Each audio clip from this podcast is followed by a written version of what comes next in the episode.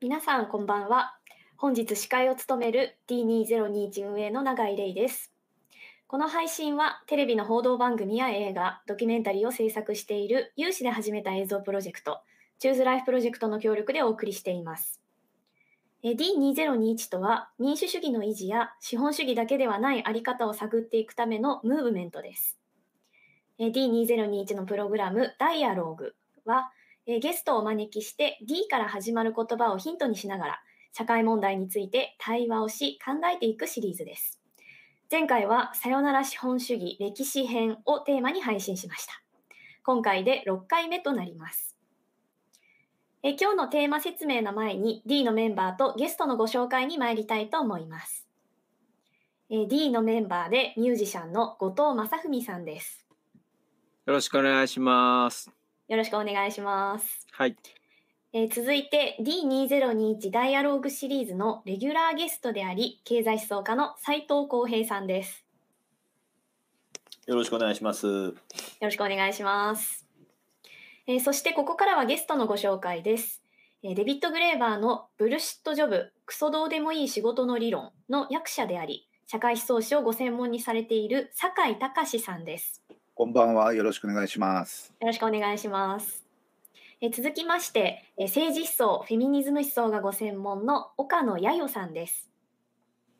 よろしくお願いします。よろしくお願いします。続きまして、えー、去年5月にツイッターでハッシュタグ検察情報改正案に抗議しますを初めに投稿された、えー、会社員の笛美さんです。こんばんは。よろしくお願いします。よろしくお願いします。はい。えー、皆さんのですね、えー、ご意見、質問も随時受け付けています。えー、ツイッターでハッシュタグ D2021 をつけてツイートしてください。えー、今回はですね、YouTube チャットにですね、スタッフがファシリテーターとして入っています。えー、用語解説などしますので、ぜひそちらも合わせてご活用ください。よろしくお願いします。え、さてですね、本日のテーマは、えクソどうでもいい仕事は誰のため？という、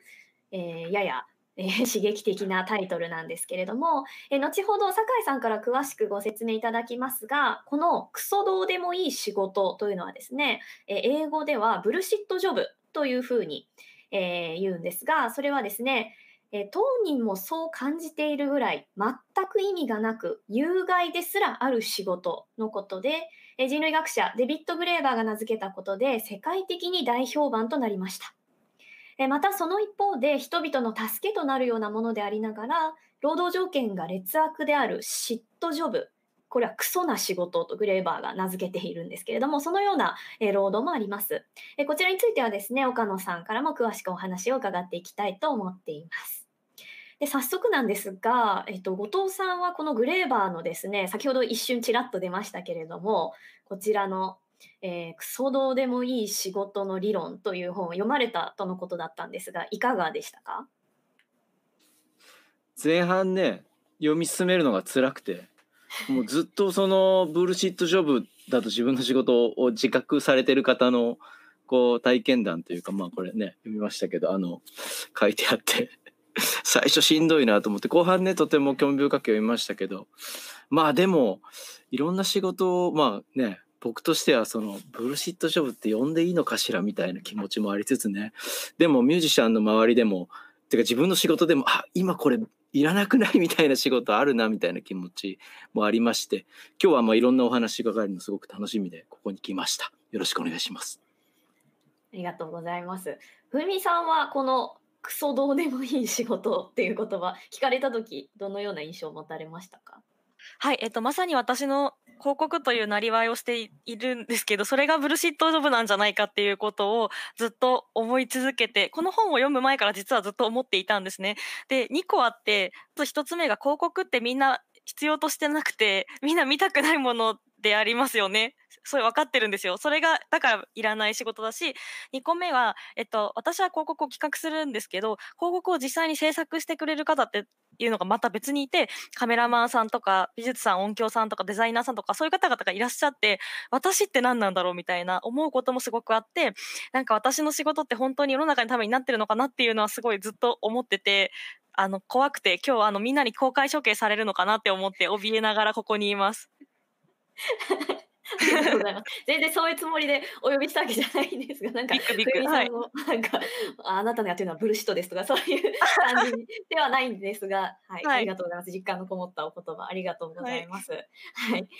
ですね。えっと、まず前半はですね、あの、このですね、クソどうでもいい仕事について、あの、酒井さんの方からその言葉を紐解きつつ、まあなぜこれが生じてしまうのかということについて考えていきます。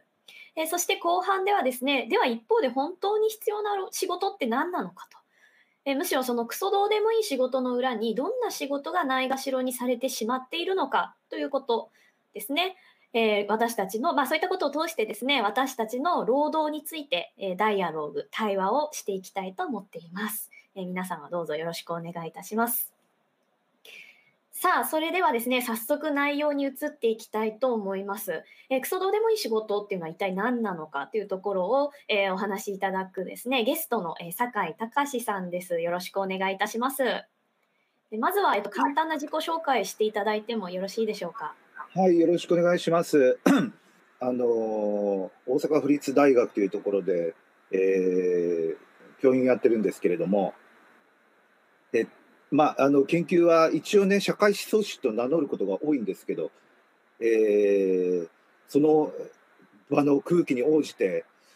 都市研究家と言ったり、都市社会学者と言ったり、社会学って言った方がいいかなと思う時は言ったり、えっと、まあいろいろ、あのー変幻自在っていうわけじゃないんですけどね、あのーある程度こう幅を持たせながら研究してますけど、えーはい、あのーいろいろやってます。ありがとうございます。よろしくお願いします。はい、では本題に入っていこうと思います。で、今回はですね、酒井さんにですね、えーなんとスライドを作っていただいていますので、そちらを見ながら、えっ、と、皆さんと考えていきたいんですが、えっとではまず初めのスライドからお願いいたします。えーブルシットジョブ現象を理解するための6のコツについてということなんですが、あのそもそものブルシットジョブのなとは何かというご説明からお願いします。はい、えーっと、まず、あの、あ、えーっと、まあ、実際ね、こう、ここまで反響があるとは、こう、夢にも思ってなかったんで、うんえー実際デイビッド・グレイバーって世界的にはもう本当にこの10年でよく読まれるようになったんですけど、日本ではいまいちだったんですよね。僕らこれまで訳しながら悔しい思いを、それこそ斉藤さんとかがもう唯一とは言わないですけど、いつもこう、プッシュしてくれてありがたかったんですけど、えーこんなにね、えっと、反響があるとは思ってなくて、逆にむしろ、日本でね、この議論がどこまで人に興味を与えるのかっていうのがちょっとね、怪しくも思ってたんですよ。うんっていうのは、このブルシットジョブって、えー発想が、あのここ共鳴を生むっていうのは、ブルシットジョブっていうものに対して痛みを感じてるからなんですよね、多くの人が。それでわーっとそれ言われたときに、こう世界中からいろんな意見が湧き起こってきたんですけど、報告がこう届いたっていうんですけど、日本社会ってそんなにブルシットジョブにこう痛みとか感じるかなとあのある種の労働の盗作的モラルみたいなのはすごいじゃないですか日本って。苦しむのが労働だみたいなのが 苦しまなければ意味がないみたいな、えーここで出てきてる話ってあのブルシットジョブを支えてる一つの、えー、とヨーロッパ的ルーツって言ってますけど日本でもすごいじゃないですか日本がすごいじゃないですか。だかどうかなと思ったらすごくあったんですねこうえーああったっていうのは要するに売れてるっていうことなんですけどただ僕はねあんまりまだその具体的にこうどういうふうに共鳴してるのかってあんまりよく分かってないところがあるのででこの機会にちょっといろいろ意見をこうもらえるのはとても僕も嬉しくて、えー楽しみにしてきたんですけれども、まあ、本当はね当人がデビッド・グレイバーがねあの話をするのが一番いいんですけれどもということでこんなあの前置きはいいんですけど、えっと、今あのブルシット・ジョブに関しては定義をあの言っていただいたんですけれどもまずなじゃあ定義をあのちょっと出していただけますか。この本はあまずグレーバーってどういう人かですよね。えっとまあ簡単にもう説明はいらないということもないと思うんですけど61年生まれで、えっと、人類学者なんだけれどももう人類学の枠を超えて、えっと、特に2011年以降はすごく「不採論」という本とそのオキュパイ運動でこう彼は一躍国際的にこう色がそれまでも知られてたんですけれどもあの有名になって、まあ、とにかくクリエイティブで、えっと、すごい世界でまあ多分一番クリエイティブな仕事をしていた一人だとは思うんですけれども知的な作業をしていてでみんなにこう何か希望をもたらしていた一人だとは思うんですけども残念ながら本当にあの59歳で、えー、昨年亡くなってしまうというあの本当に日本ではようやくこうブレイクしたのにちょっと残念でした。これはね日本で撮ったやつです。2008年にあの洞爺湖サミットの反対行動に来てくれてでいろいろこうこれは大阪城公園でいろいろこうえデモとかで使うこういろんなものを作成した時に彼も一緒にやってくれたやつです。まあこあの性格をよく表しますけど。でまあこんなブルッシュ・ジョブは、えっと2018年ですね。でもともとはウェブマガジンに2013年にもともと温めてたらしいんですけどちょこちょこ出てんですよね。それまでのテキストでも。アイデアだけは。でそれをまあある程度まとめてブルッシュ・ジョブ現象についてっていう。えー、原稿用紙で、あ、原稿用紙で、あの、あれですかね、1, 1万2センチぐらいですかね、えー、短い文章を書いたら、それが、えーと、世界的な反あの反響をガッときたということですね。で、それで、えー、えっと、この文章、ブルシュトジョブ現象についてっていう文章なんですけど、これ自体は、えー、っと翻訳のこのあこうあのブルッシュ・ジョブという本の、えーと、序章に丸ごと再掲されています。で、それがもうすごく大反響、えー、をもたらしてでかつそれをねこう民間世論調査会社が要するにブルッシュト・ジョブなんてちょっと大胆な仮説でしょう。えー、あんまりこうこんなね無駄な仕事がおばかりでしかもこうそれが蔓延してると僕ら逆のこと言われてますからね普通は。あの今はもう効率性でどんどん無駄な仕事をこう削減してって削減してってって言われているはずなんだけど逆だと彼は言ったわけです。無駄な仕事がどんどん増えてる。で、えー、まあ、それがこう大胆な仮説だったわけですけれども大反響。であの民間世論調査会社が、えー、調査をしたところグレーバーもびっくりするような著者もびっくりするようなぐらい自分の仕事が無意味であるとブルシットであるその通りであると答えた人が多かった2倍以上って言ってましたけどね、えー、これでまあ裏付けられた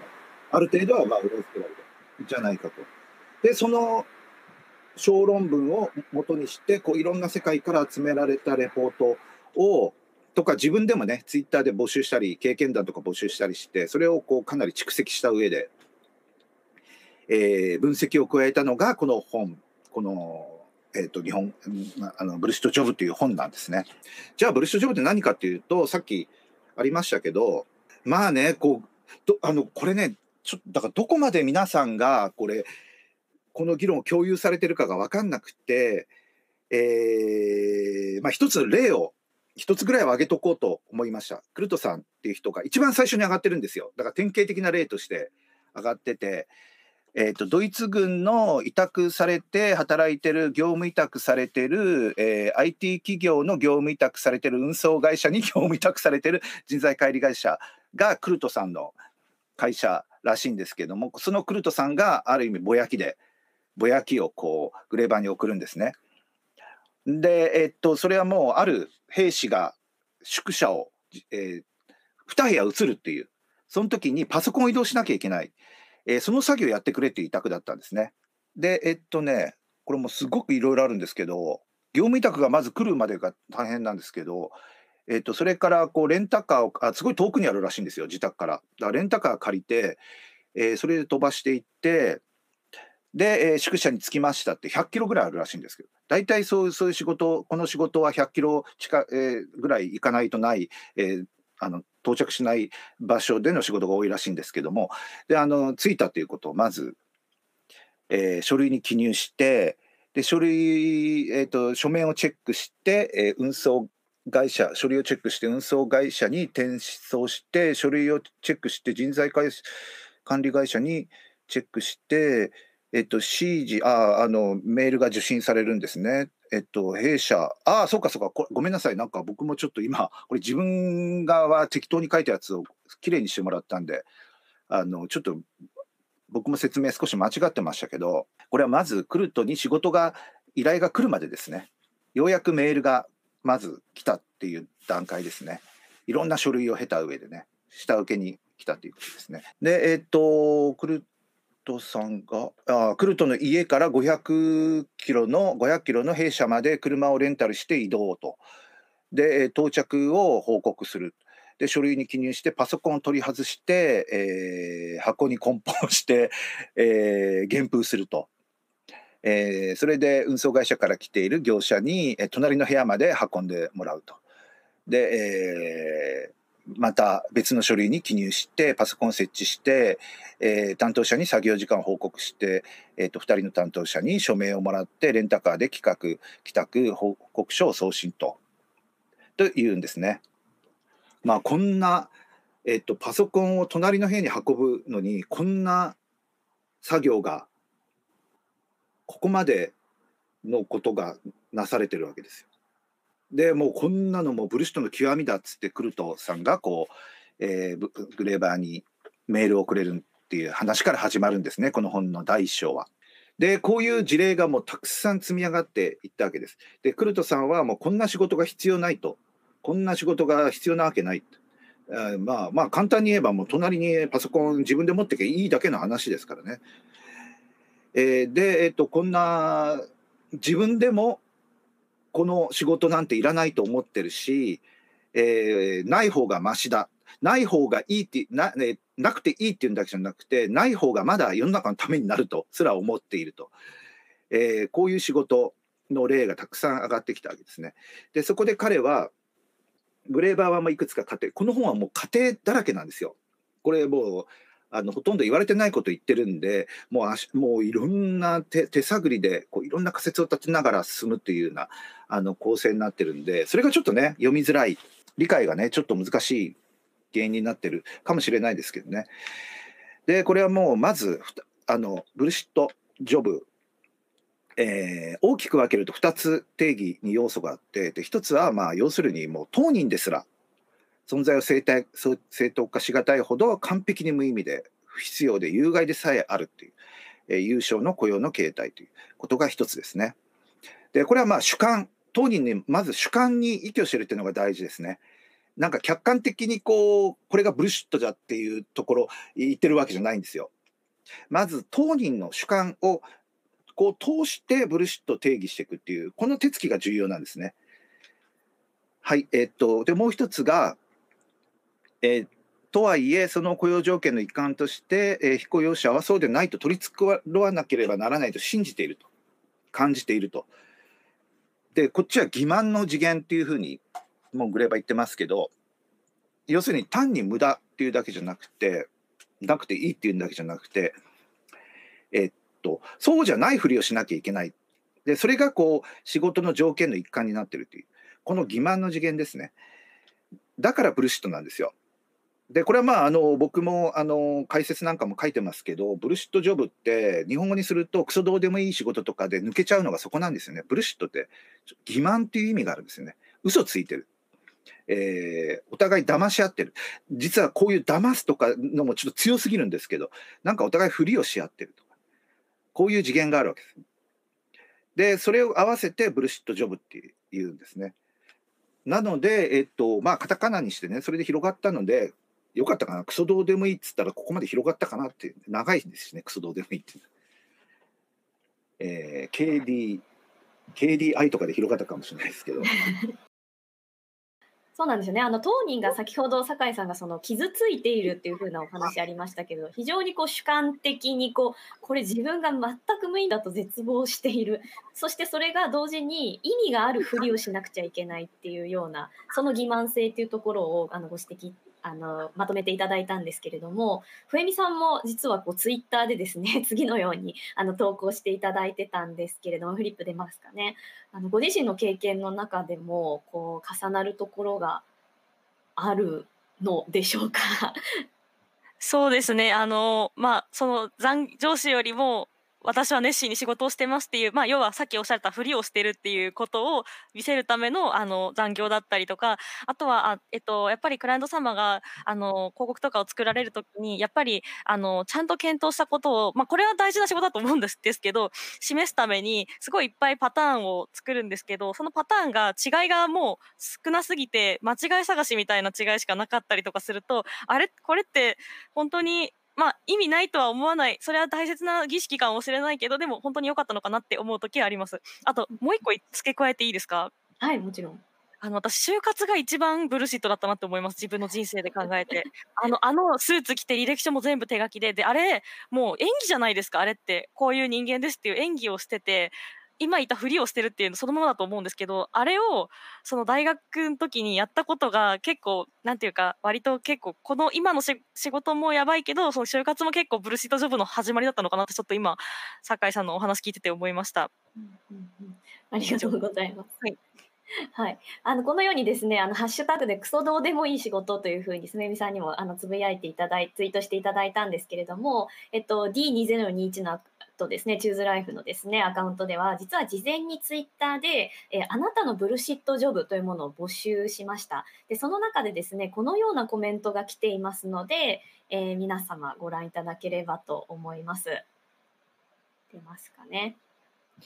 はい、あのかなりの量がですね、えー届いているので、ある程度ちょっとこちらで選ばせていただいたんですけれども、出ますかね。非常に多いんですが、えー、と今のお話とちょっと似てるかもしれませんけれども、本命の企画案を通しやすくするために見栄えの劣る企画を準備するお仕事。えーこの次もすごいですね。クルトさんを思い起こさせますけれども、報告書をファックスで送って、えーファックスで送ったので確認してくださいと電話する。で、あの報告書ってファックス送っていただきましたっけ？なんて問い合わせが向こうから来るので、あ、送って電話しましたよって言うと、あ、急ぎだからメールでいいので送ってもらえますか？とか言われて PDF にして送るという仕事。えーあとですね、3つ目、予算が余ったという理由で、だいぶ前に終わった講演会のチラシを何十枚もすり、ラミネート加工させられたこと。はい。他は、次はですね、ウェブ会議なのにオフィスに出ている数人の幹部のため、会議室を予約、机と椅子を並べ、マイクプロジェクターを設置、自分のパソコンをプロジェクター投影用に差し出し、終わったらその全てを片付けて机を消毒するために出社する仕事。えー次もすごいですね。ウェブカメラもマイクも装備されていないパソコンで参加する Zoom 会議。これはどういうことなんですかね。すごい凄まじいですね。えー印刷機で大量に資料を印刷した後、環境配慮していないと思われたくないから、全部両面ですり直してと言われた。はい、非常にブルシットですね。えー大学研究室の秘書時代、教授の私的な雑用をやらされた ETC カードの申請、奥さんの、まあ、印刷と。一番嫌だったのがマイルの交換。本人か親族からじゃないと受け付けられないので、電話で奥様ですかと聞かれ、しぶしぶ、はい、と答えなければいけなかった。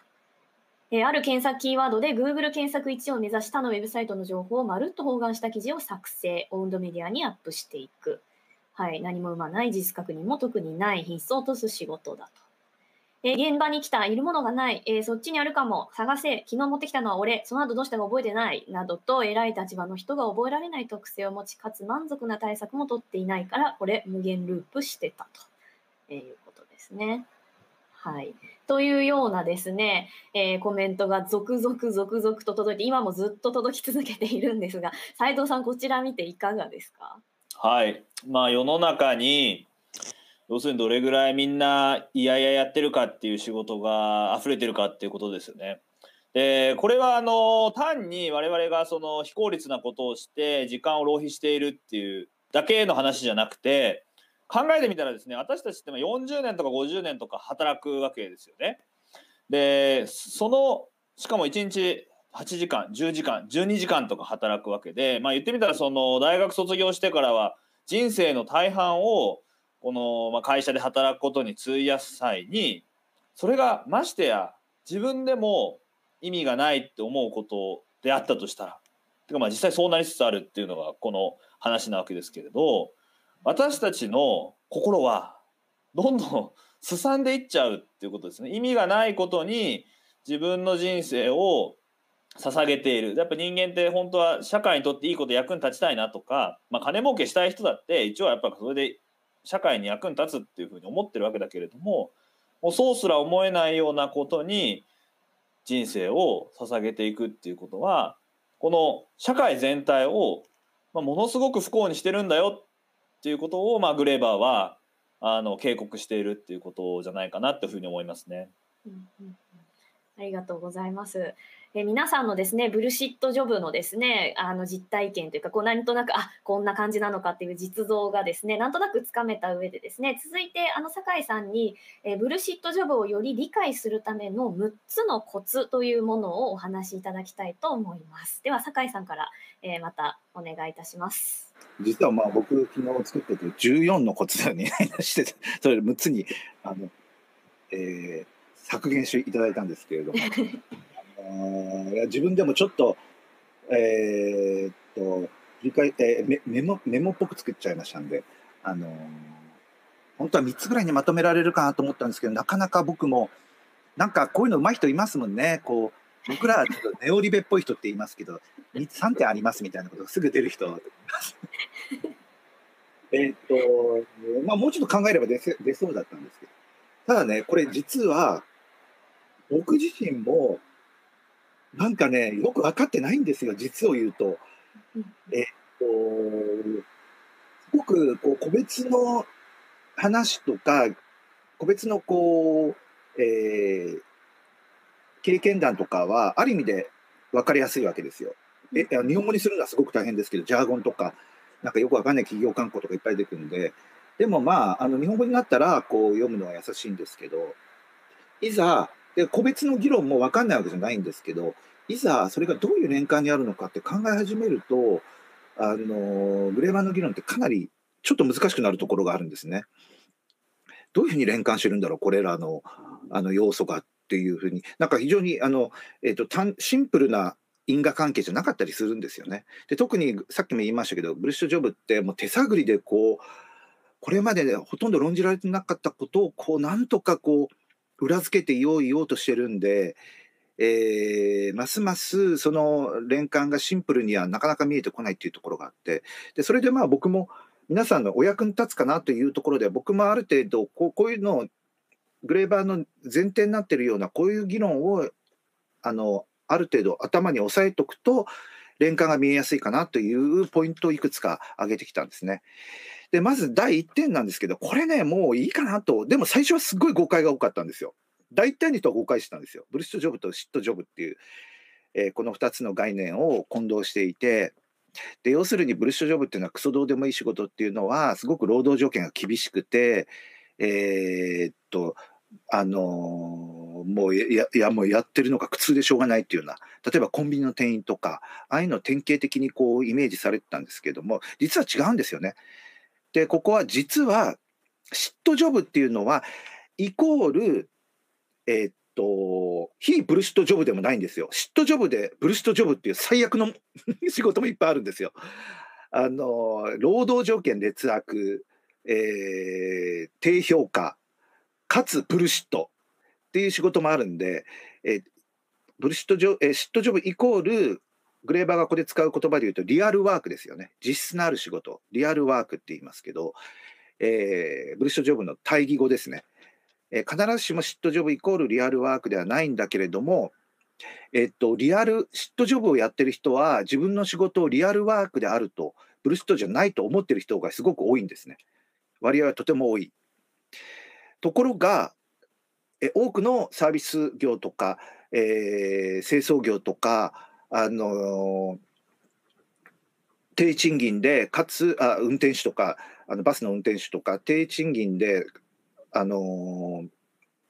社会的地位っていうのもそれほどこう高くないっていう仕事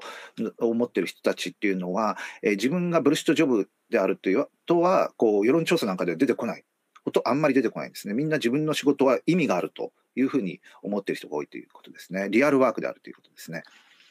でここである種のこうところがブルシットジョブっていうのは高待遇で労働条件が良好になることが多いとえーもうエグゼクティブなんとかなんとかなんとかなんとかとかもう今もう会社ではどんどんそういう空想な肩書きのあの中間管理職とかエグゼクティブがこう増えてるって事例がたくさん出てきますけど、えー一応尊敬されてて好待遇であると。ところが自分の仕事はブルシットであると感じてる人が多い。ところが、えーっと自分の仕事がリアルワークであると感じる人は低賃金劣悪な条件であることが多いということですね。このここはとても一番基本的なこう、えーグレーバーの今の現代社会のビジョンになってるんで、まあ、ここはまあ最低限踏まえるところだと、えー思います。で、現代社会はブルシットが増殖しているブルシットジョブ現象が起きているということで、えーっと、ブルシットジョブが新しくこう生まれてきたり、えーあこれはね、二重の動きが重要なんですね。ブルシットジョブがこう新しく生まれてくる。エグゼクティブなんとかなんとかなんとかなんとかみたいな仕事が、こうなんとかなんとかプロデューサーとか、えーなんとかなんとかコンサルタントとか、えーそういうこれまでなかった新規ななんか仕事っていっぱいあるじゃないですか。空間なんとかなんとかとか、こうそういう丸ごとのブルシットの創創設もあるなら現代本来はリアルワークだったものがどんどんブルシット化していくっていう両方の動きがあるんですね。まあ大学の例がグレーバーも自分が大学人だからよく出てきますけど、もう僕らはもうこのブルシット化っていうのはもうすごく直面してるんでまあもう斉藤さんもそうまあこれは言わない方がいいか。あ今の大学改革ですけどねあの僕らのあの維新のもとで あの僕ら凄まじいブルシット化あのやんなきゃいけない。えー、とネオリベラリズムの、えー新市場原理主義っていうのは本当に効率的なのかってあここも、えー、とさっき言いましたけどここが重要ですねネオリベっていうのは効率化効率化で無駄を削減無駄を削減っていうふうに古豪してるわけですけれどもで一応市場原理主義っていうのは無駄をこうどんどん省いていくっていう。えーふうに考えられてるわけですけども全く真逆のことを言ってるんですねむしろそれが古豪されればされるほどどんどんブルシットが増殖しているっていうのがグレーバーのビジョンなんですね。ここがここは一つ押さえておかなきゃいけないですよね。ネオリベ市場原理主義効率化効率化って言われているものの下で何が起きてるかということですね。えっと、要するにネオリベラリズムっていうのは市場のとその下での市場原理主義っていうのは効率性を求めてるわけじゃないわけですよ。なんか違うものを求めてですね。ここはポイントなんですよね。えーネオリベラリズムっていうのは効率性を求めて利潤をどんどん上げようとしているというふうに普通は考えられる。経済学的思考とかそういうふうに考えてるし僕らの常識もそうなわけですよ。でもグレーバーから言わせるとそうじゃないんですね。ここが一つポイントなんですね。で経済的な問題ではなく道徳上のモラルではないかというふうに、えっとこの本の中でも言ってますけど、えーまあ政治的なものなんだということですけどこれはまたここがポイントなんでまた説明します。はい次お願いします。つまりこれまああのネオリベラリズム新自主義っていうのはもうこれ資本主義と言ってもいいんですけど、えー政治的であるということを僕ねこうちょっと大雑把なレベルなんですけれども押さえておくと、えーいいと思います。ネオリベラリズムまあ資本主義もっと言うなら資本主義もそうですけど、えー経済原理なるものっていうのが果たして存在するのかっていうのが、えーグレーバーの前提であるし、まあ、人類学などではもうあのそう問うことがある意味でこう常識と化してるわけですけれどもでも僕らの常識っていうのは逆に、えー経済という領域があって市場という領域があってそれに反することが起きているじゃあもっと効率よくしようという発想になるわけですけれども、えーそういう発想がそもそもどんどんまたブルシットを生んでいくっていうことですね。でこれ一つ言っとかなきゃいけないのは、えーなんかこれ人から聞いたんですけれども、えーこのブルシットジョブを読んだネオリベの人たちがだからもっと効率化しなきゃいけないというなんか議論をしてたっていう話を聞いたんで、えー違うんですね。ネオリベラリズムっていうのはこうあの効率化っていう名目でこう市場原理を導入すればするほど無駄っていうものを増やしていくっていうそれはその理由はネオリベラリズム新自由主義が目指しているのは別のものだからです。でこれはよくグレーバーが言うことですけれどもここに挙げてますけどネオリベラリズムっていうのは僕はね新自由主義って言わないんですよ。ネオリベって言うんですネオリベラリズムって言うんですけどちょっと理由がいろいろあるんです今回いいんですけど。ネオリベラリズムっていうのは資本主義を世界でただ一つの可能なる経済システムであるように人に思わせるようにさせる政治的プロジェクトである。可能性を封じ込めて政治的選択をさせようとする、えー資本主義しかない。この世界には資本主義しか可能性がないっていう、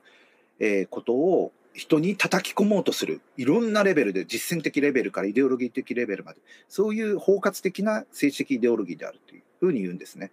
そのなんでブルシット・ジョブがこう、えー、ネオリベラリズムの下でどんどんどんどんこう増殖しているかというとそれはもう従来ネオリベラリズムっていうのは基本的にそれまで市場原理がないところにまで市場原理を拡大させていくっていう競技なんですよ。えー、例えばあの学校でもそうですけどこれまで社会の関係公的関係公に任せた委ねるべきだと思われていた社会的領域に属する医療もそうですけど医療とか教育さまざまな領域家族さまざまな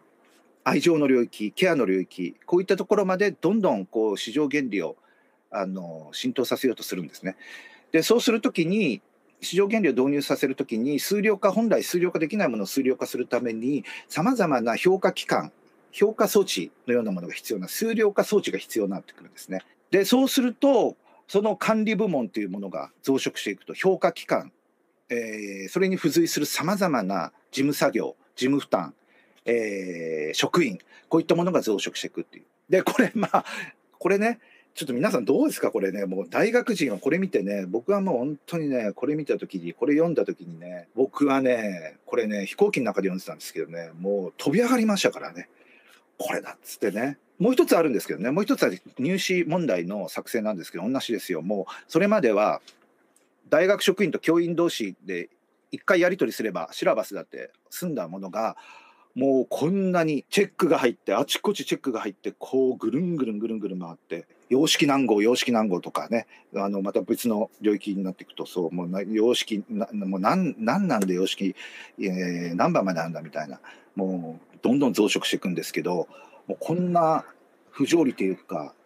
悲劇が起きてきててでしかも、えっと、右側はこれはまあな半ばグレーバーの若干ギャグを若干ちょっと極端にしてユーモアが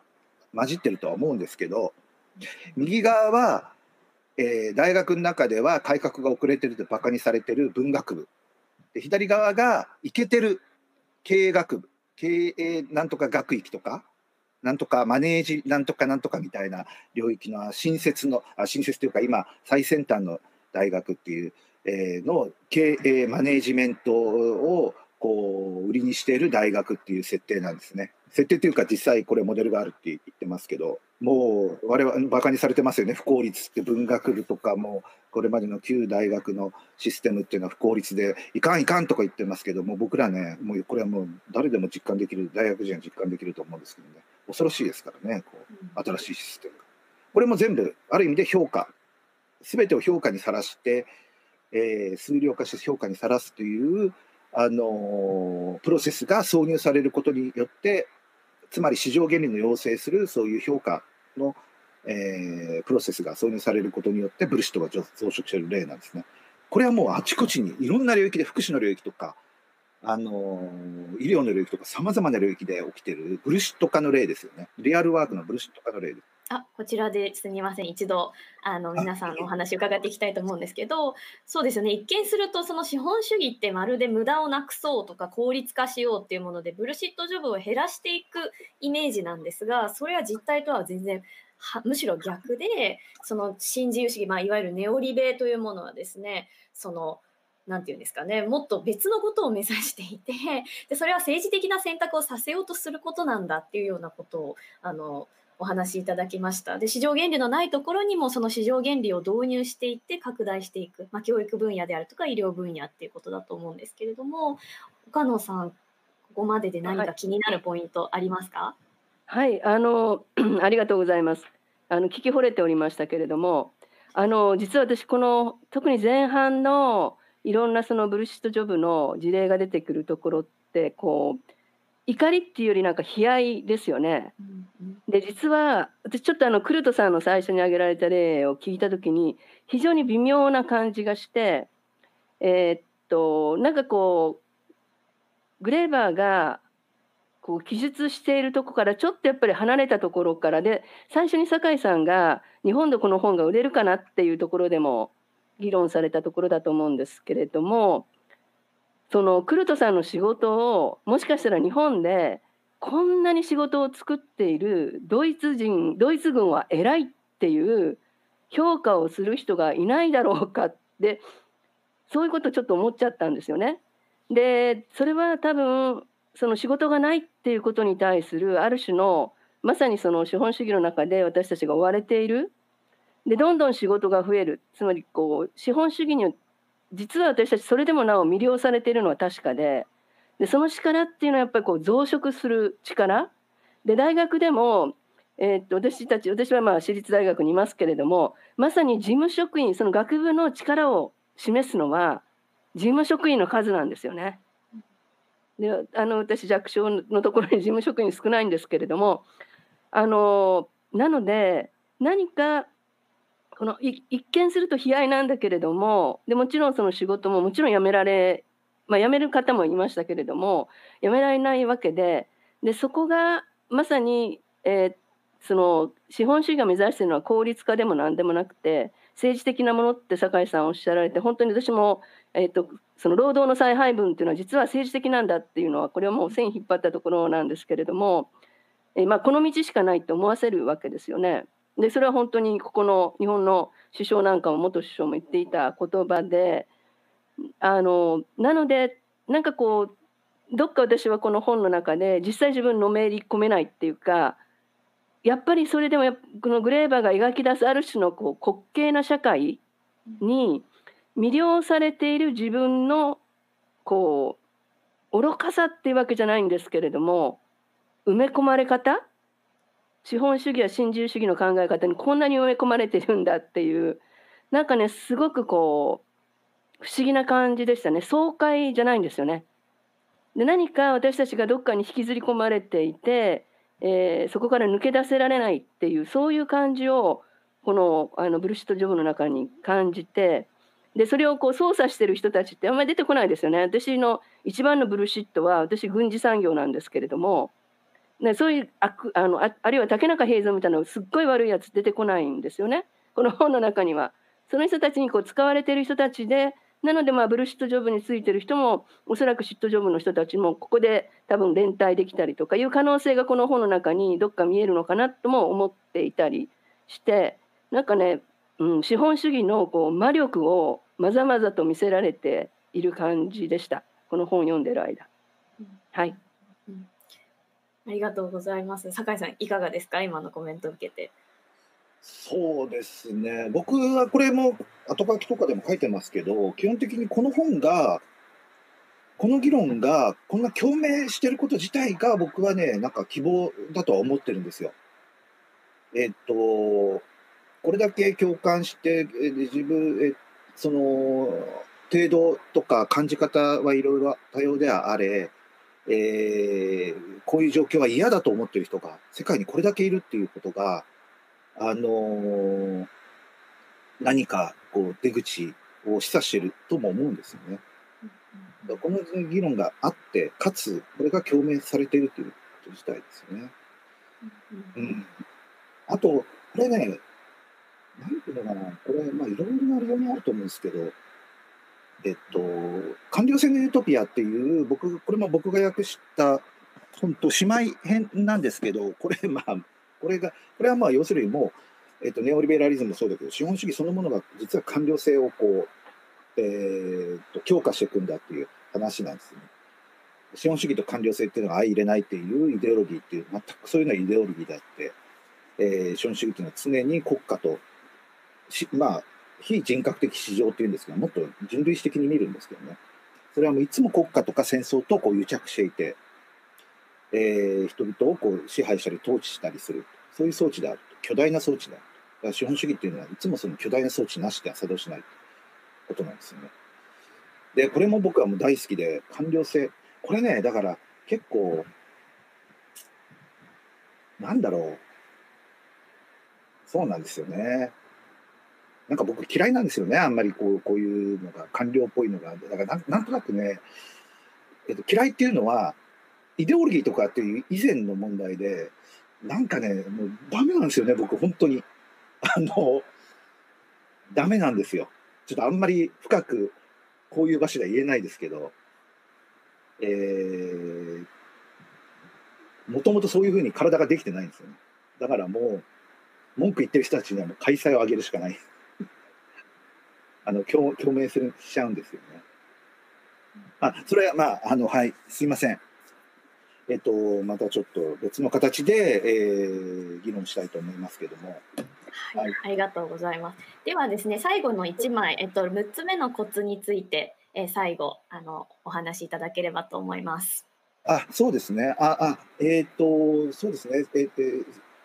もうちょっとね、政治的っていうことを少し付け加えておくと、これケアとも関係しますけど、こういうふうに考えることが大事なんですよ。つまり、えー、ある意味で1960年代、もっと言うならば、労働運動というものは、それまでずっとこう19世紀から、えー、の後半ぐらいからは自由時間の拡大を目指してきて、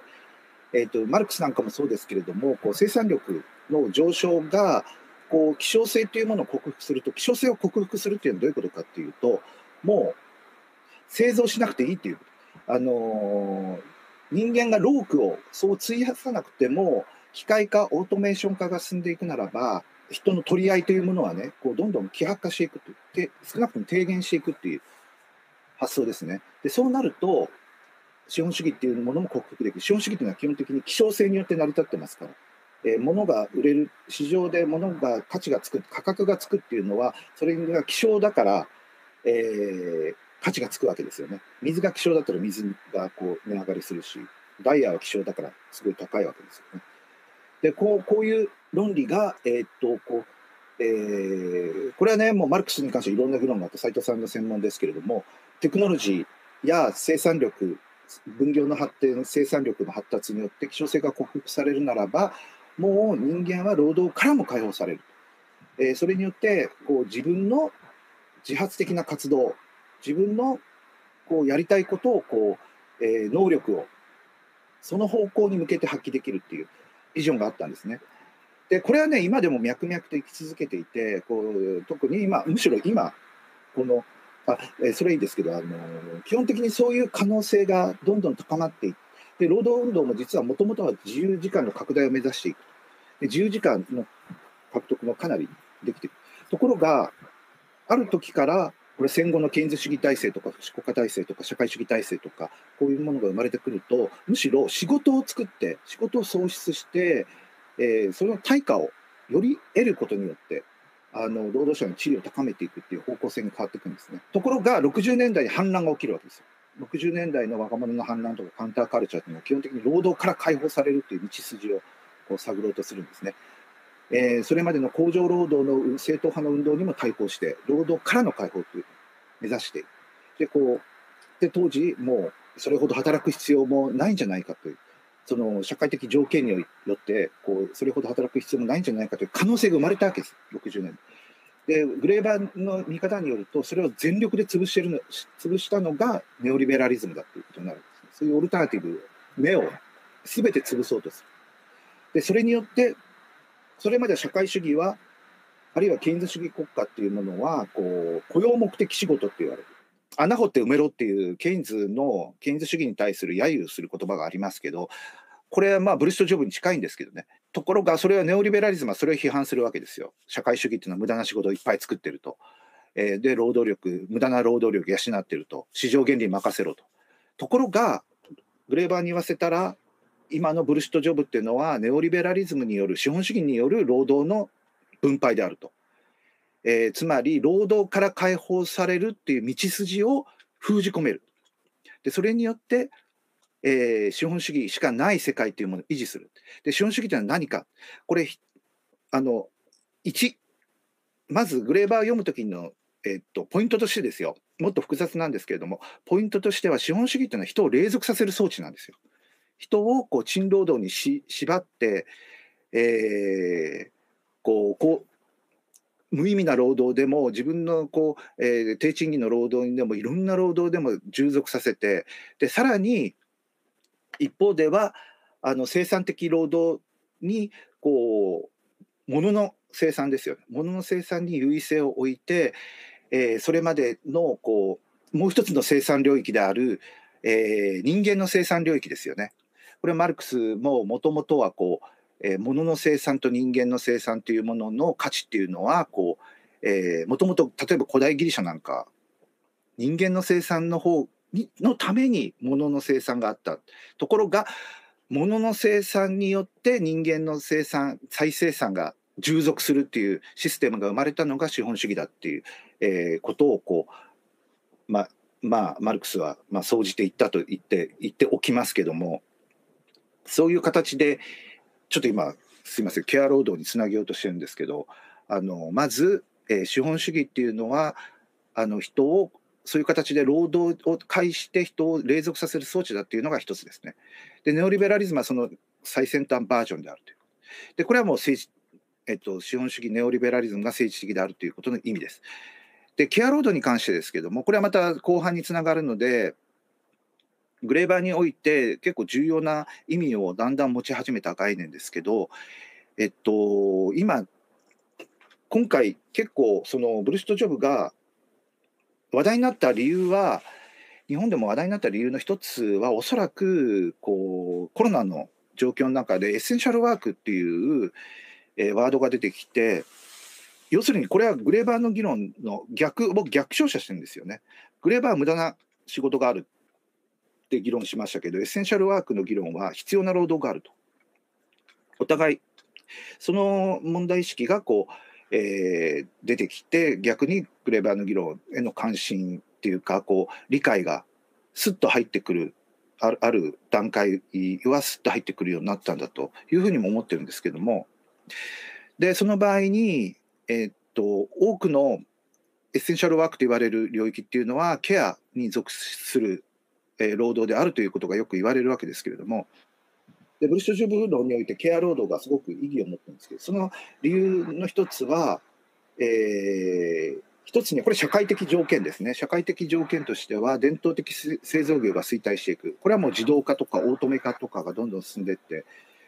でそれまで再生産労働に委ねられてきてきた再生産労働っていうのは人間を生産するということですね。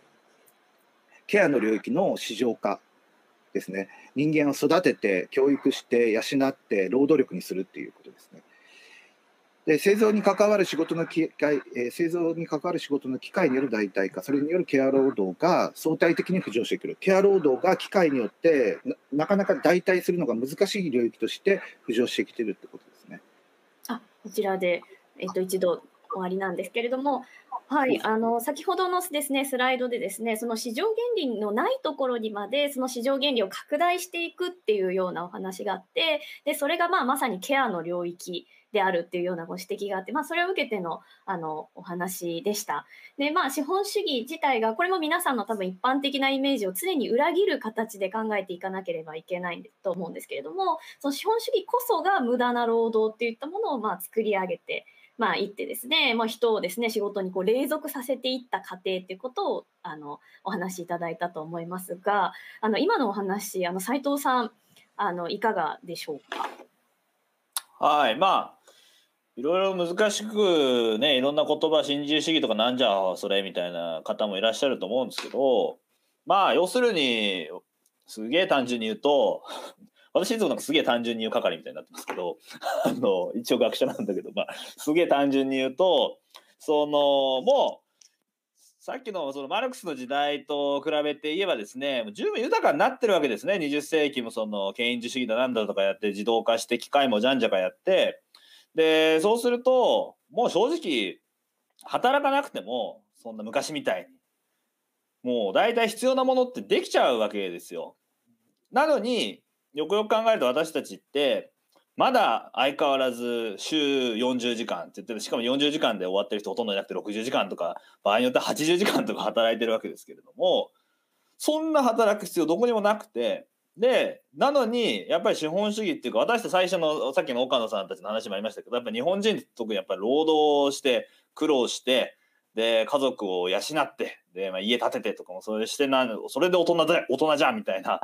そういう価値観っていうのがずっとあってでそこに相変わらず縛られちゃってるし社会全体がやっぱこう働くっつうことで俺ら豊かになるんだみたいなビジョンしかないから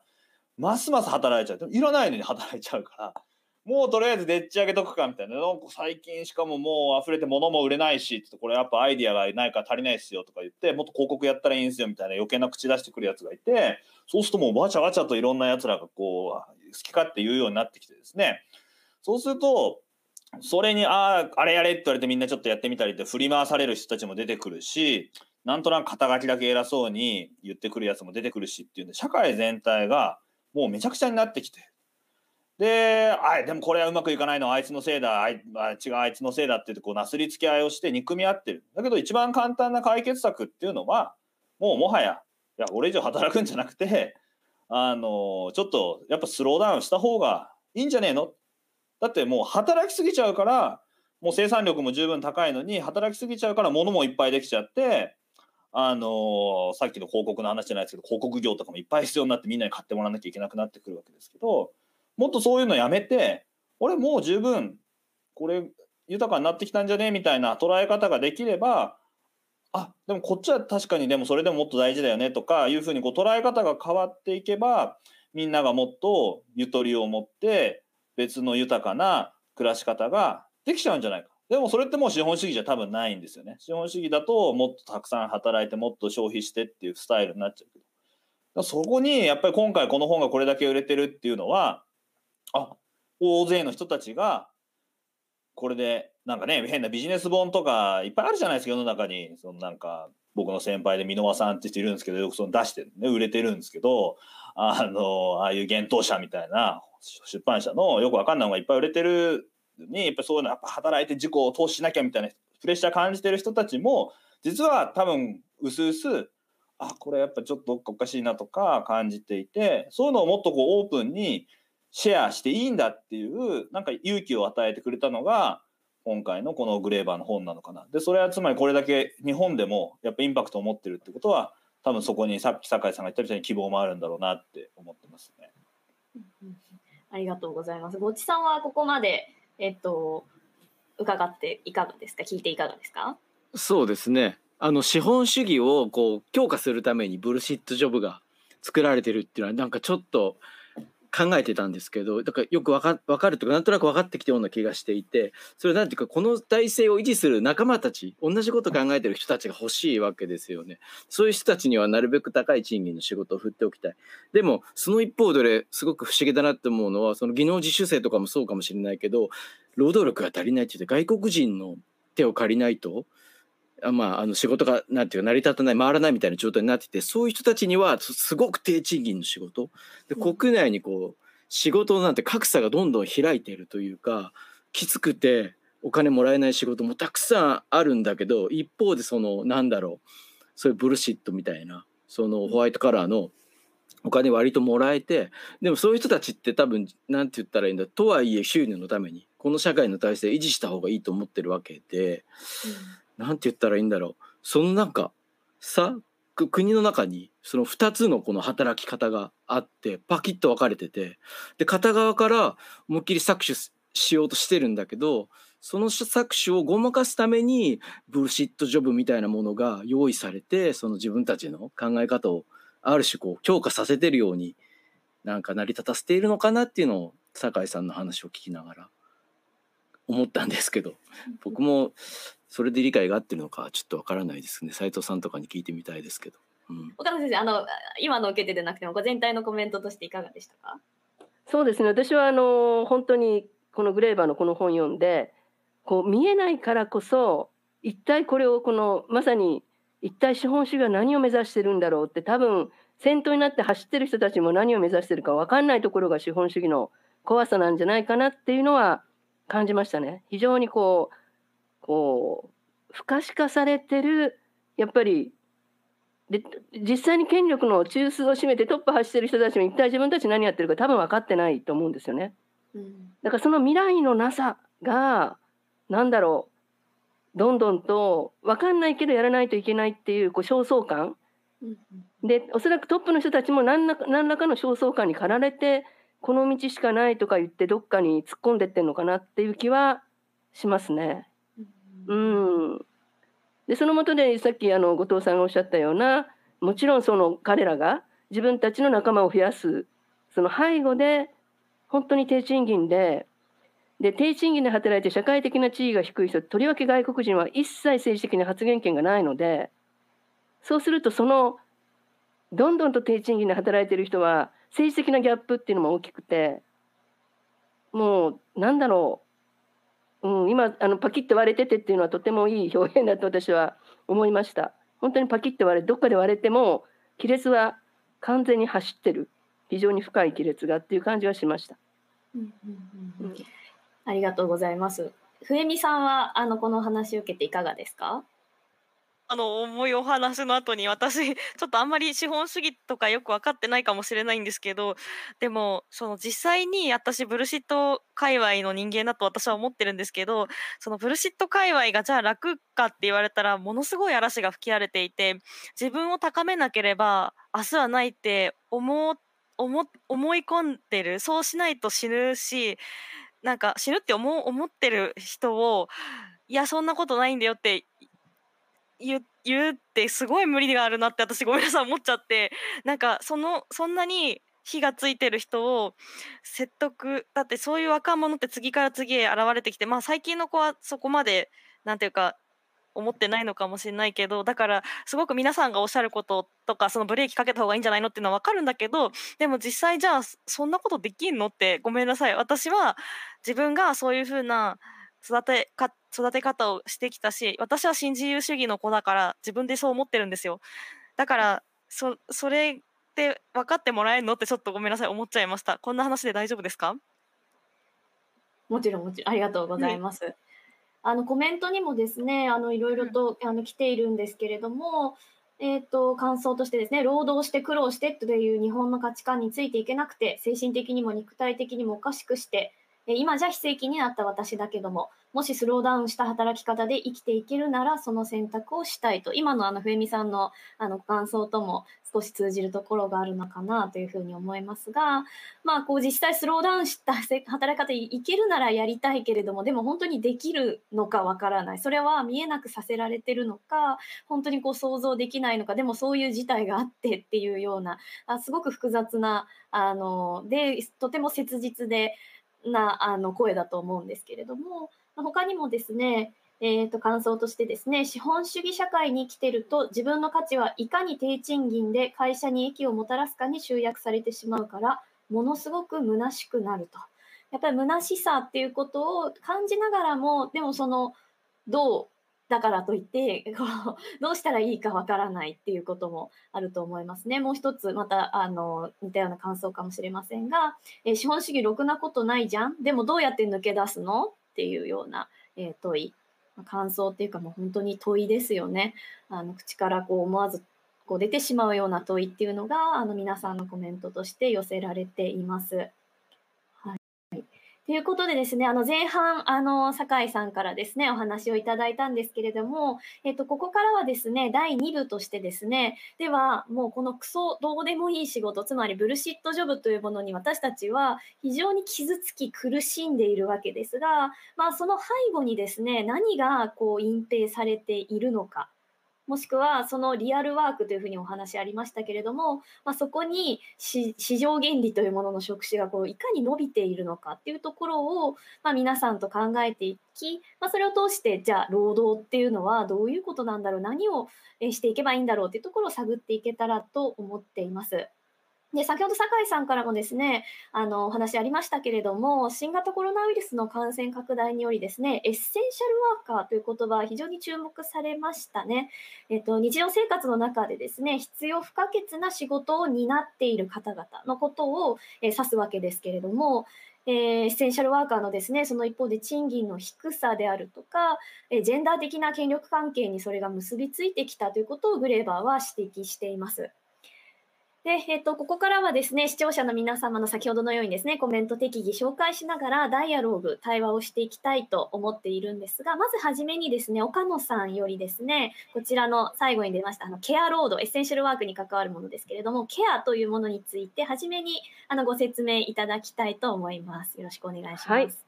えっと、わかりました。じゃあ、スライドを、あの、用意していただけますか？えっと、今回ですねあのブルシットジョブっていうことで、えー、ただ私はこのグレーバーで一番やっぱり印象に残ったところがこのケアをめぐる議論をされているところなんですね。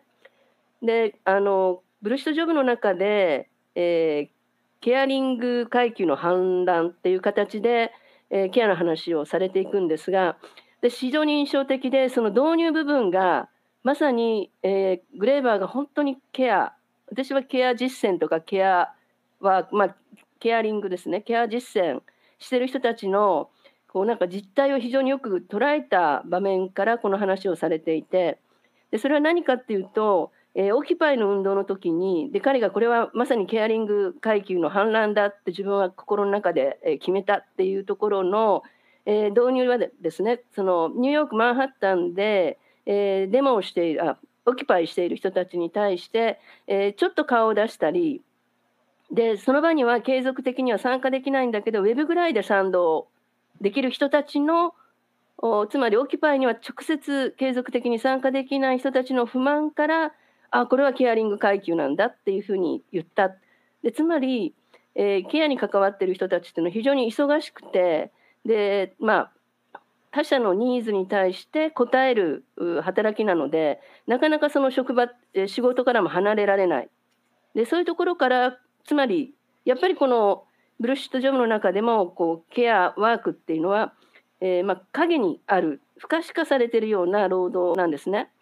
でそのことを少しまあ歴史を振り返ってぜひあのせっかくのチャンスだと思いまして、えー、ケアにこれだけですね関心があのブルシットジョブのおかげでもあり、えー、まあ、皮肉なことですけれどもコロナ禍の中で、えー、ケアの大切さっていうのを多くの人が語り始めているのであの少しその歴史フェミニズムの、え議論の中で、えまあ、ケアという概念にたどり着いたまでの話を本当に短く話します。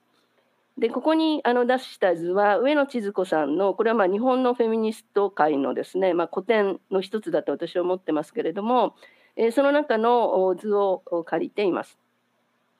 で、えっと、これはですね60年代本当短くてすみませんが、まあ、フェミニズムが、えー、第二波フェミニズムという形で、えー、まさに自分たちの抑圧の場っていうのが家族にあるんだっていうことを、まあ、目覚め始めたフェミニストたちがいるわけですね。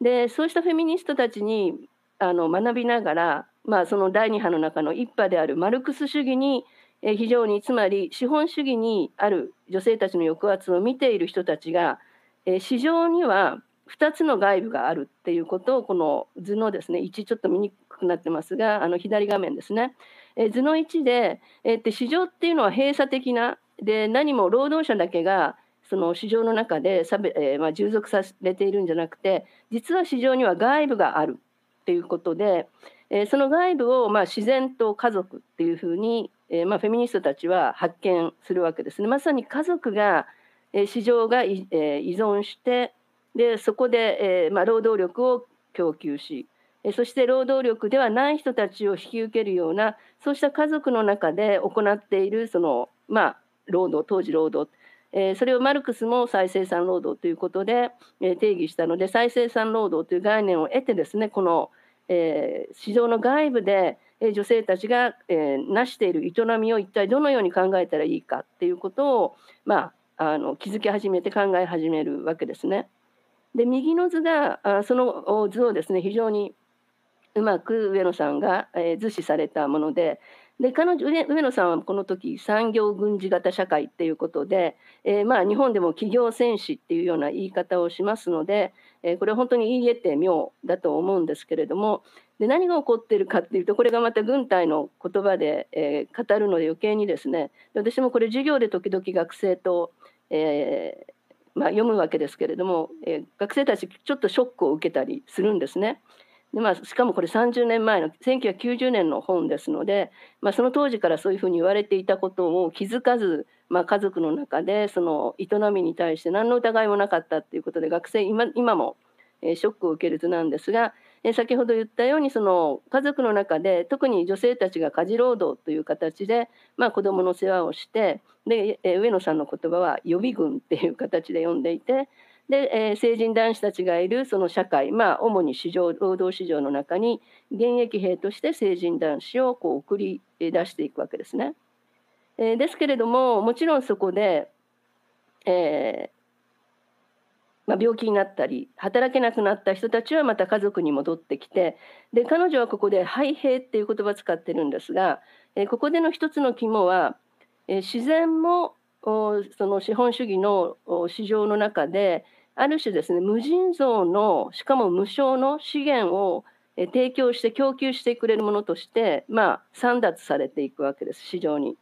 で家族も実は市場と非常にパラレルに見られていて家族もまた市場に対してですね無尽蔵にまさに人材を、まあ、輩出するような、えー、自然に自然視されたものとしてですね見られていく。でこの自然視されてるっていうのは実はジェンダー的には女性は常にその自然視されて、えー、ですから、えー、文化的なものと対峙されることによって価値を貶められてきたっていうことがあるので、えー、ここにもすごく大きな、まあ、示唆はあるんですけれども、え、そうするとまさに、え、産業廃棄物を、え、自然界にですね垂れ流していくように家族にもこの廃兵って言葉で、え、上野さんがこう表現しようとしたようなまあ、あたかも廃棄物のように家族に押し付けられていて、まあ、その負荷をですね家族は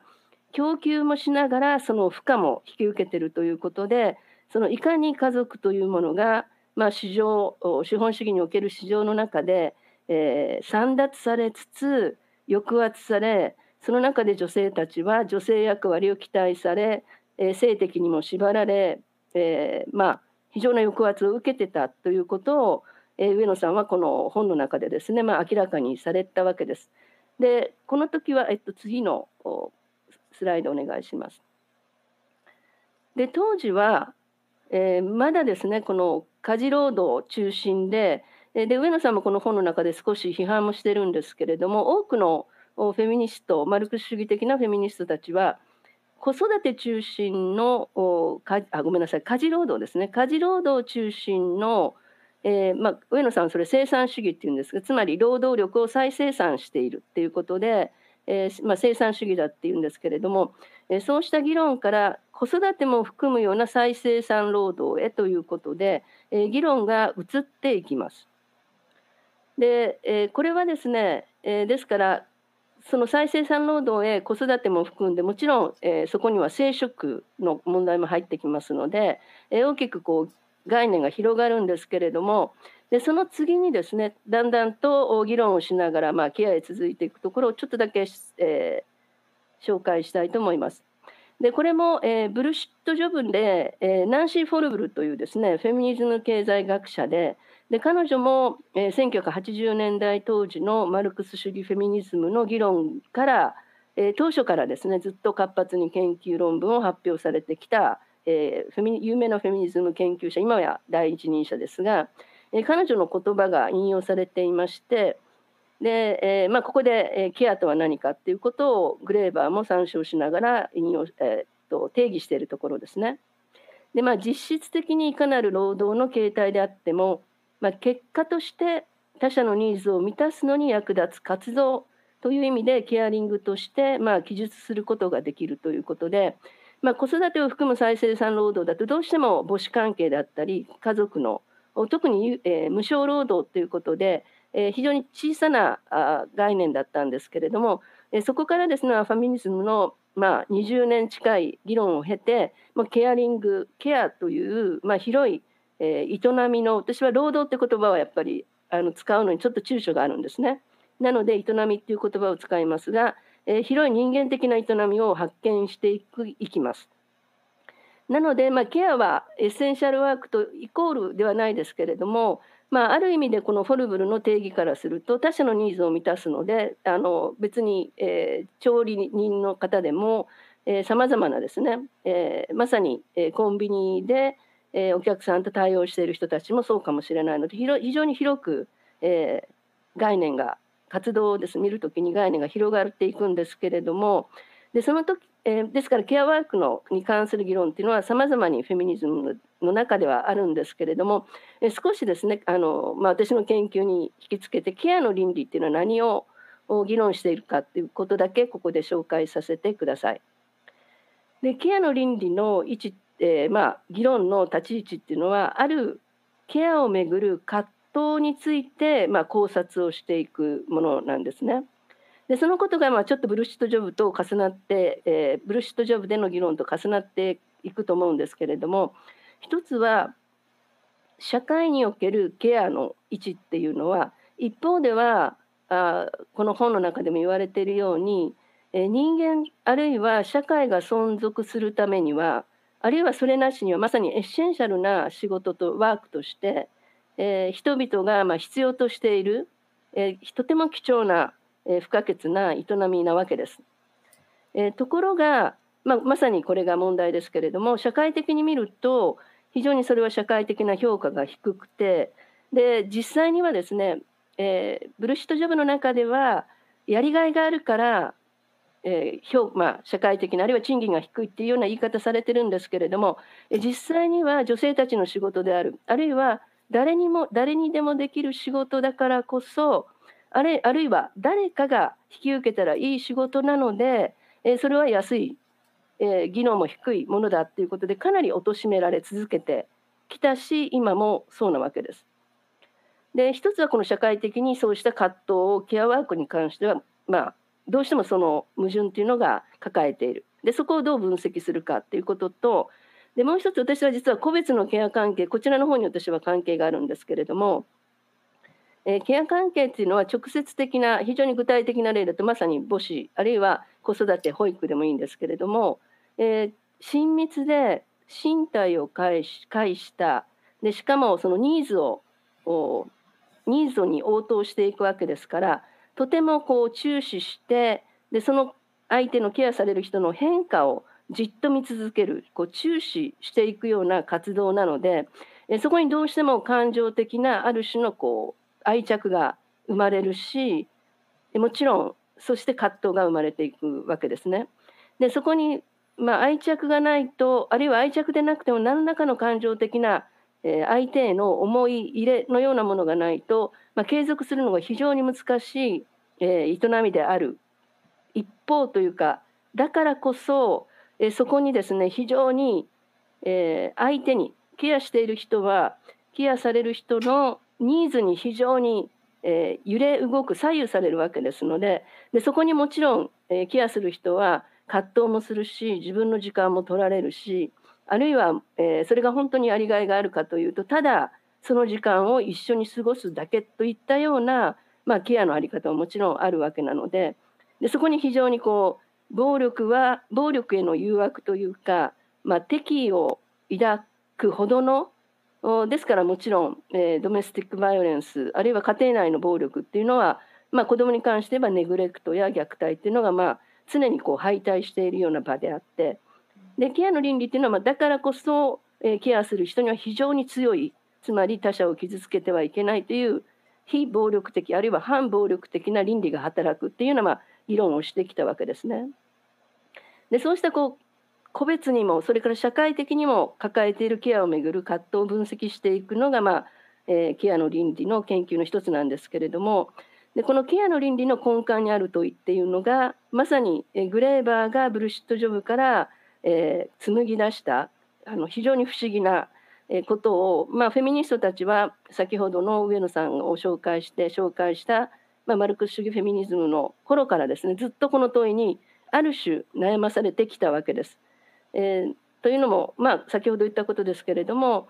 社会も人類もケア活動が存在しなくなれば存在しえないほどの重要な活動であるのに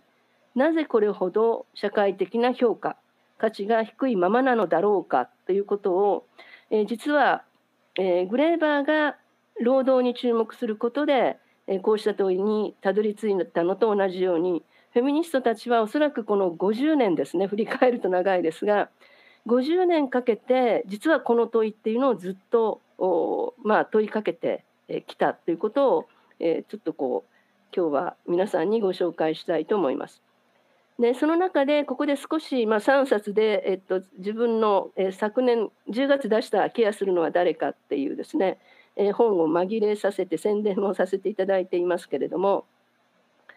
え20この20年、えー、昨年出た本なんですね、この3冊。もちろん、あの、フェミニスト・フォー・ダ・1990%は、えーと、翻訳書ですので、えーまあ、今年翻訳書が出たっていうことあ去年ですね。すいません。去年翻訳書が、えー出たもので2020年にこの3冊、えー出たものですがこの3冊で、えー実は共通していることというのは、えー非常にですね新自由主義、えー社会、えー経済の中で今フェミニストというのは非常に急務の課題に直面している。でこの真ん中のケアマニフェストは、えコロナ禍コロナを受けて、えまさに、え宣言マニフェストとして、えもちろんこの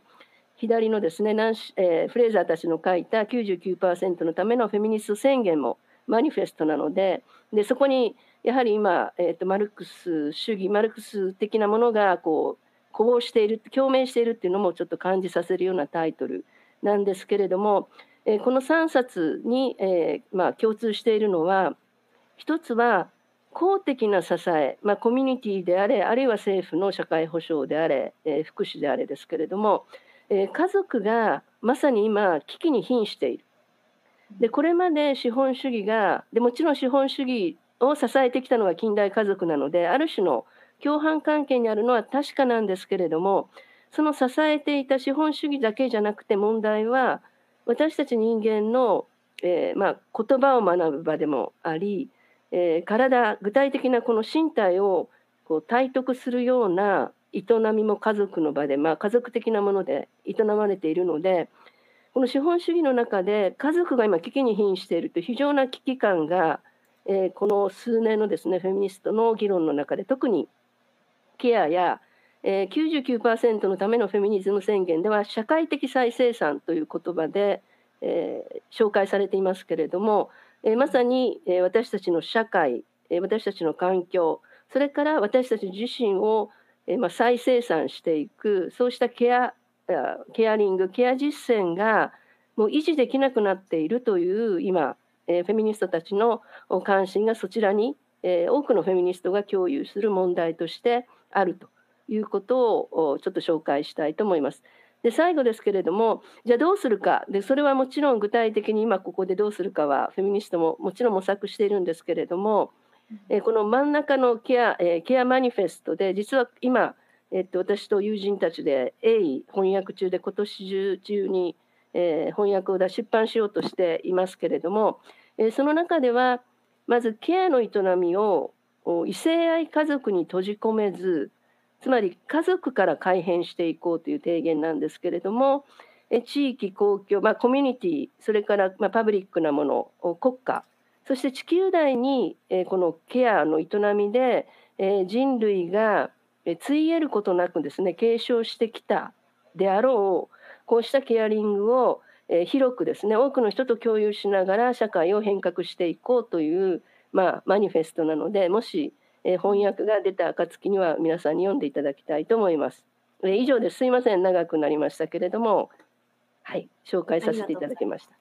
はい、ありがとうございますはい。あのコメントにも多くありましたけれども、このあの家族がですね、その市場との関わりをですね、え産業軍事型というふうにしてですね、あの軍のあの話とこうパラレルあのの比喩でですね描いてるのがすごくやっぱり衝撃的だったんですが、まあ、こういったそのケアっていうもののそのないがしろにされるあり方っていうこととその新自由主義との関わりっていうところをご説明いただいたんですけれども最後にですねそのケアを維持するためにはこう社会全体でそのケアリングを共有しなくてはいけないっていうようなお話があったんですけれどもこの辺りあの斉藤さんのあのお話でもよく出てくるようなあのお話なのかなと思うんですけれどもいかがですか？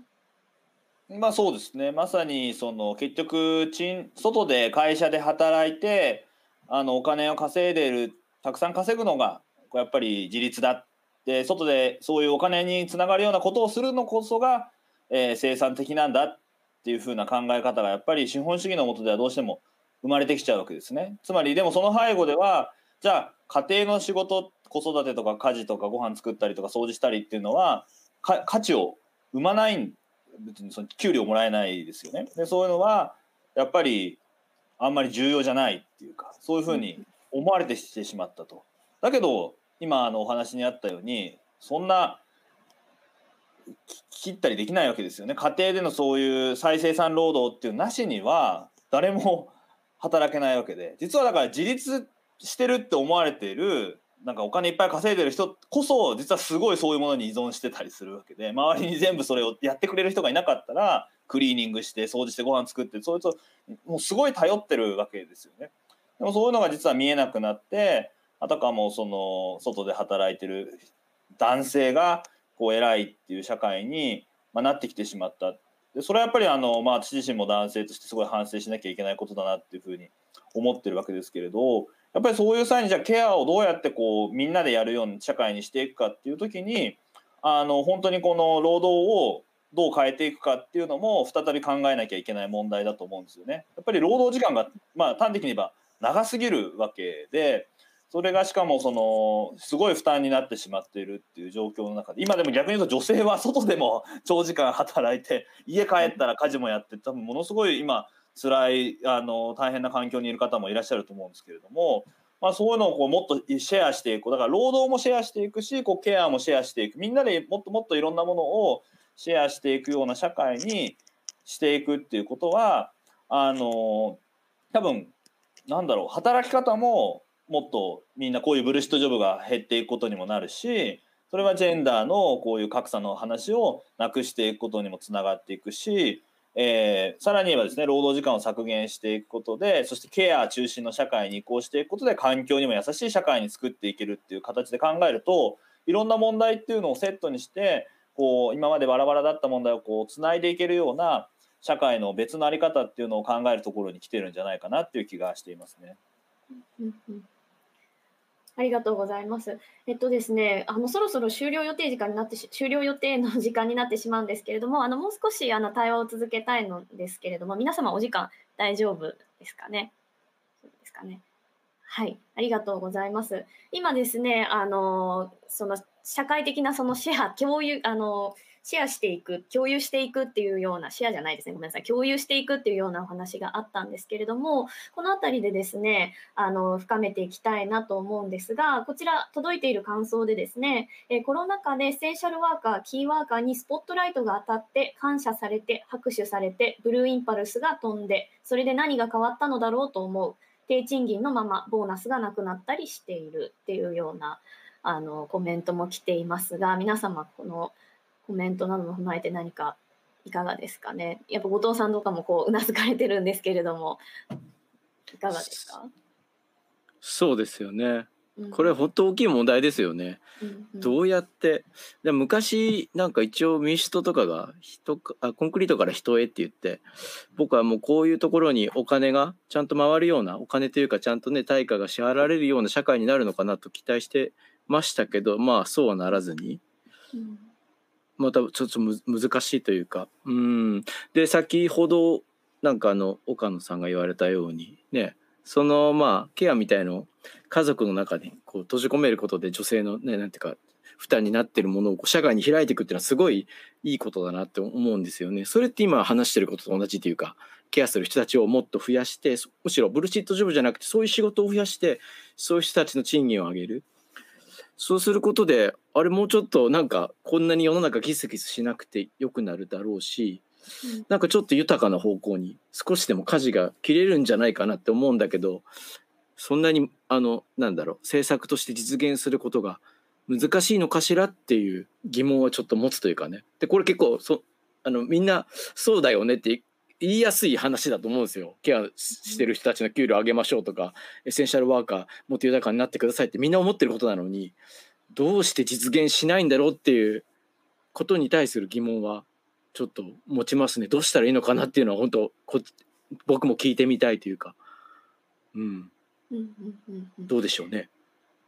冬美さんも今あのごちさんがおっしゃったような何か違和感であるとか、うん、そのどどうしたらいいんだろうっていうような感情って共有されてますか？いやすごい本当どうしたらいいんですよね。もうわかんないですよね。なんか私のなんか一回なんか仕事でなんか子育て応援みたいな企画をやってた時に男の人たちが飼育玩具を作ったらいいんじゃないかとか言ってたんですけど私はそれを見てなんかそんなことを考える暇があったら家に帰って子供の世話をしろよって思ったことをちょっと思い出しました。ただの愚痴です。ごめんなさい。何の あの解決にもなってないんですけど。うん。あとなんか、やっぱ子供とかでも、その、お母さんが働いていないことをバカにしてるようなことを言う子供とかたまに見るんですよ。なんかあの、うんそうせお母さんが一生懸命いてあなたがいお母さんがいてくれてるからあなたがいるのにそれが全然伝わってないしあと会社の男の人もさっきあの斉藤さんがおっしゃってたんですけどあのやっぱり出世してる人とかってやっぱ奥さんが漏れなく専業主婦ででなんかその人たちが主婦をバカにバカにしてるって言っちゃいけないけどなんかおおお前らが今その働きできてるのはその奥さんがいるからじゃんって私は思うけどだからそこで私のた立場もすごく立場っていうか馬力も弱くなってその人の方が有利になってるしなんかすごい私はいつもムカついていました。すいません愚痴で終わってしまった。いえいえ、ぜはい。ひそういった言葉こそ、はい。はい、対話ではい聞きたいなと思うんですけれども、はい。今の話を受けてどなたかいかがですか？何かコメントされる方いらっしゃいますか？あの、ここからは対話形式で、はい、斉藤さんお願いします。いやだからねなんかどうやったらいいんだろうっていうんででも今日読んだニュースでそのこのコロナ禍でアメリカの富裕層の資産は114兆円増えたみたいな話があって114兆円かだ要するにベゾスとかザッカーバーグとかあの人たちのあそこら辺の人たちの資産114兆円も増えてるんですよね。そのお金あの普通に取って配ったら いいと思うんですよね。だから割と解決策っていうのは単純でやっぱり今一部のあのどうでもいい仕事まあこれがブルシットかどうか多分別にベゾスなんか1ミリもこの仕事あのブルシットだと思ってないだから私は単にその主観さっき酒井さんの話で主観かどうかがブルシットかどうか大事だったっていう話もありましたけどでも実際クソなものはクソなんですよね。あのどう考えても114兆円も彼らが持っていくことに対して正当性っていうのはないと思う。だ誰しもが苦しんでいるこうした危機的な状況であのたまたまやっていた業種があの通販とかの業種で非常に儲かったとかそういうのであればそのお金っていうのは本来社会のためにあの再分配しないといけないと思うんですよね。でそういうこと本当にこの機会にやらないとあのこれこれ僕一回あの保育士の方と話した時に言われたんですけれどその、まあ、社会のいろんな人たちがこういう都合のいい時だけあなたたちはエッセンシャルだっていうふうに私に言うけれどもそんな今までね何の対処もしてこなかったのにそういう危機の時だけそんなふうに言われたってそれって要するにだからあなたたちエッセンシャルだから頑張れよっていう以外の意味でもなくてやめるともこっちは言えなくなってるしみたいな話をされて。だからやっぱり本当に今回エッセンシャルっていう言葉にね注目がいったのであればやっぱりそれをきっかけにして制度であるとかこの税金の在り方とか賃金の在り方とかそういうのを本当に変えないとまさに結局あの時都合のいい時だけ注目して何も忘れてしまっていつもまあいつものパターンですけどね。福島の時とかもそうだったわけだけれど。それはやっぱり僕たちはどこかでやめなきゃいけないっていうことですよね。うんうんうんうんうん。今のお話を受けて岡野さんいかがですか？えっとなんか冬美さんがねどうしたらいいんだろうっていう。でもしかすると本当にまあ他の国も実際に見てみると、えーおかまあ、リップサービス程度にエッセンシャルワーカーにこう媚びを売るというかこう、まあ、国民のためを思ったふりをしてで実際お金はやっぱり大企業に流れていくっていう例はあるんですがやっぱり日本はあまりにもやっぱりひどくて、うん。まあ、もう本当 GoTo に象徴されているようにですね。でもちろん看護師の人たちがあの低賃金ででボーナスも減ってこのじこの中でという事態の中ででも一つこのエッセンシャルワーカーと呼ばれる彼女たち、まあ、ケアワーカーの人たちの一番の大きななんだろうそこをこうまさにえつけ込まれているっていうのはうん。看護師の人たち今この中でボーナスが減ったから、まあ、少しあのもちろん、えー運動されている方もいますけれどもでも一斉にストライキってやっぱりできないんですよね。でそれは保育士の人たちもそう。でそれは、えー育児をしているお母さんたちもそう。1週間も私ストしますってやっぱり言えない？小さな幼、ね、乳幼児がいる時にでそこにまずつけ込まれているっていうのが本当にあの苛だあのこう憤りを感じるんですけれどもだけれどもそこに乗っかっている実は予算を決めて今回も3次予算決めていろいろ問題になってますけれどもそれでもまだ医療に対しては低いわけですよね。GoTo や、えー、となんだっけ強靭化？っていうあの公共事業につぎ込むみたいなことを言っていてなのでもしかすると私たちもまさに資本主義と同じで今のこの体制と言っていいのもう体制って言っていいような気がするけど、この自民党中心のこの体制のほかが想像するのが怖い自分たちも。でもしかしたら何か変わったらあこんなにだって予算って国会で決めているんだから、うんと私はやっぱり思うんですよね。ででもそこを多くの人がやっぱり想像もできないしなんとなくこれまでもできてきたんだからまだ頑張れるみたいなそういうこう多くの人たちが思い込まされている問題で一つ私この間で思っているのは専門家の人たちにもあの医療関係っていったら医師の方ばっかりで一番現場で本当に患者の人とずっと触れ合って、えー彼彼ら彼女たちを癒している人たちの声ってほとんど聞こえてこないんですよね。うんだから先ほどそのオキパイ運動にケアワーカーの人たちが参加できなかった実際には。と同じようにこのケアワークの持っているなかなか社会の中で声を上げる機会がない忙しすぎてなんですけれどもそこが。でそこをどう開いていくかでそこは私も身近に保育士の問題であったりまさに看護師の問題をもうちょっと私たちが考えて大きく少なくとも彼女たちの仕事をまあ楽にするのは今み難しいかもしれないけれども少なくとも報酬を上げる。でたくさんの人がやっぱりエールを送れるように彼女たちの今の苦しみを可視化するようなそういうメディアの在り方っていうのを、うん、私たちから求めていかないといけないんじゃないかなっていうふうに思っています。うんうんうんうんうんありがとうございます。やっぱりそのケアワーカーっていうのは先ほどのお話にもありましたけれどもいきなり辞められないというか そのじゃあ労働状況が悪い、ね。じゃあこれはクソなというふうになったとしても嫉妬だって言ったとしても辞められない。ねそこにまさにつけ込まれるというかええ。資本主義経済のまあ思うツボというかそのストライキができないとか、ええ。急に、はい、無責任にこう仕事を放り出すっていうことがゆる、まあ、できないわけですよね他者のニーズっていうことに、はい。への責任っていうところからやっぱりケアは特徴づけられる。そうですだからこそ実は余裕を持ってケアワーカーケアに携わる人たちを私たちはこの社会はこう必要としているっていうことにも本当は気づかないといけないと思うんですよね。うんうんうんうん。そうですよね。で、その今おっしゃっていただいたのは、その苦しみをその可視化するっていうようなお話だったんですけれども、今のお話を受けて、酒井さんがいかがですか？フレーバーの本など読み進めて。基本的にはこう、あのー今の状況っていうのはなかなかねこうトータルにこう見えてきにくいものがあったんですけど、うんそれでもこのコロナの状況の中で、えー浮き彫りにしてきたものは結構あると思うんですよね。このエッセンシャルは、レイシズムの問題もそうですしね、警察と暴力の問題も、国家の問題も。で、さらに気候変動の問題もようやくというか、日本ではなかなかこう、えっ、と、えーあのー問題視されることも少なかったですけど、それは斉藤さんの、あのー本とかもあるんですけど、えーようやくこう大きな問題となりつつあって、えっと、何かのトータルにこうこのシステムっていうのはこう問題があって今すぐ何かこう根源から何かをこう変えていかないと、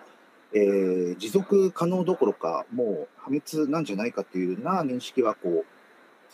う、えーでしかもそれがある程度分析された形で出てきてるような気がするんですよね。うんだから要するにようやく始まったばっかりというかこういう場ができたっていうのもそうですし、僕、資本さよなら資本主義というのにびっくりしましたもん。ずっと資本主義っていうのはもう、おそらくね、日本ではね、この10年ぐらいはね、フレームワークとしてね、触れちゃいけないフレームワークになってたと僕は思うんですよ。だからグレーバーがなぜこの読まれなかったかっていうこともつながるんですけど、あの、グローバルジャスティス運動にも関心が非常に乏しかったし、えーっと、第一波のブラック・ライブズ・マターに関しても日本は非常に関心薄かったと思うんですよ。ところがここに来てガッとこう関心が出てきて、ルスト・ジョブもそれなりのあの表明をあの与えてるっていうことはやっぱりすごく何か根源からこう考え直さなきゃいけないっていうででどうしどうしたらいいかっていうようなこうこういう討議の場が開かれたっていうだけでももう本当に数年前から比べてもえらい違うなと思うんですよね。なんか一歩一歩進んでるなという感じはしますよ。あもちろんそれぞれすごい大変だと大変な状況にあってねそれでもそれが分節され始めたっていうことにはすごく意味があるんじゃないかと思います。でブルシュとジョブもそれですね。で一つだけちょっとさい最後にじゃないでしょうけどあの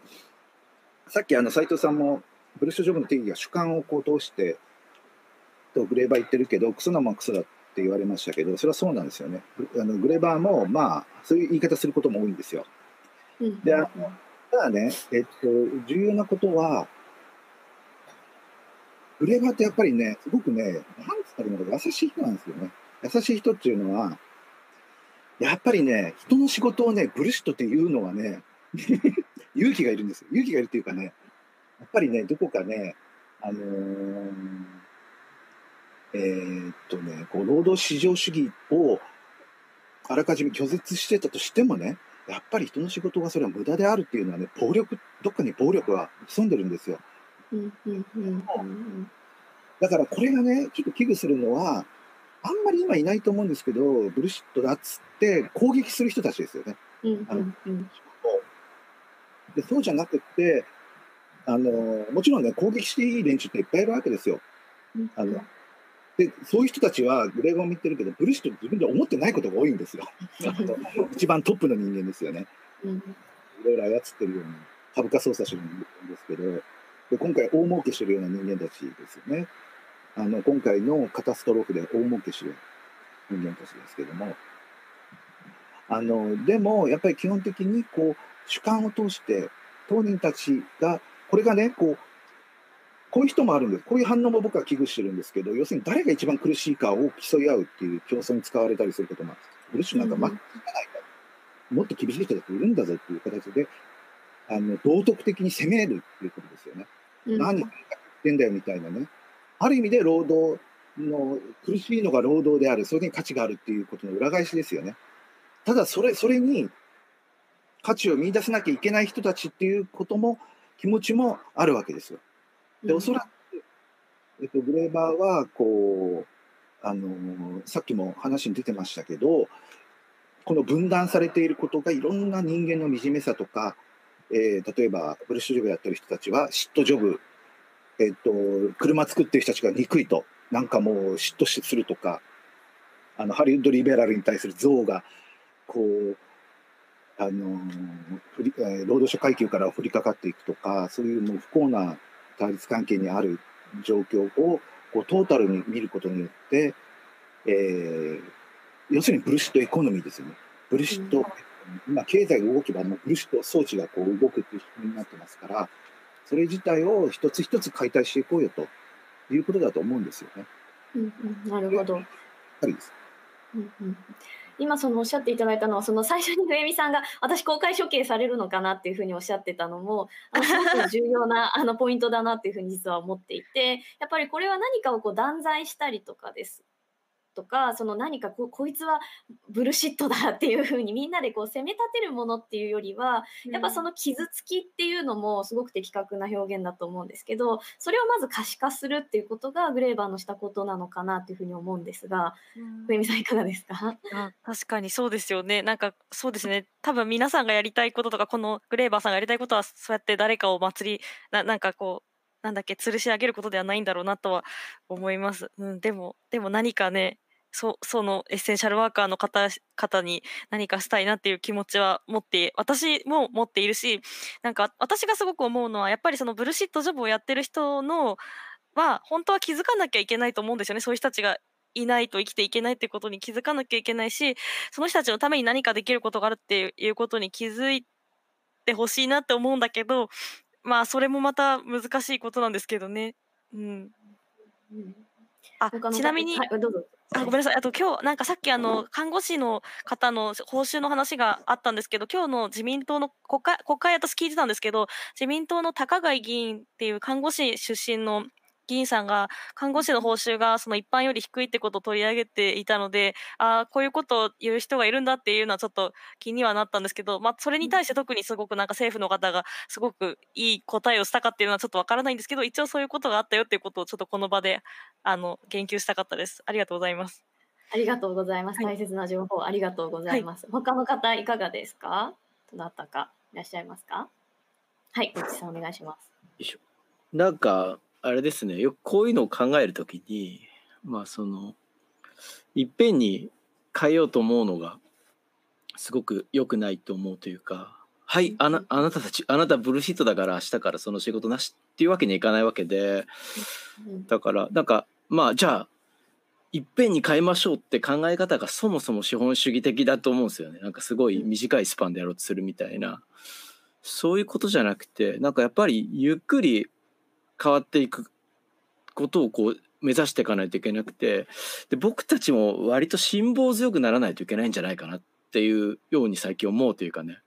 やっぱりこううまくいかない。イライラするみたいな。すぐ社会にこう変化がないと、こうなんだろうな、手応えがないみたいな。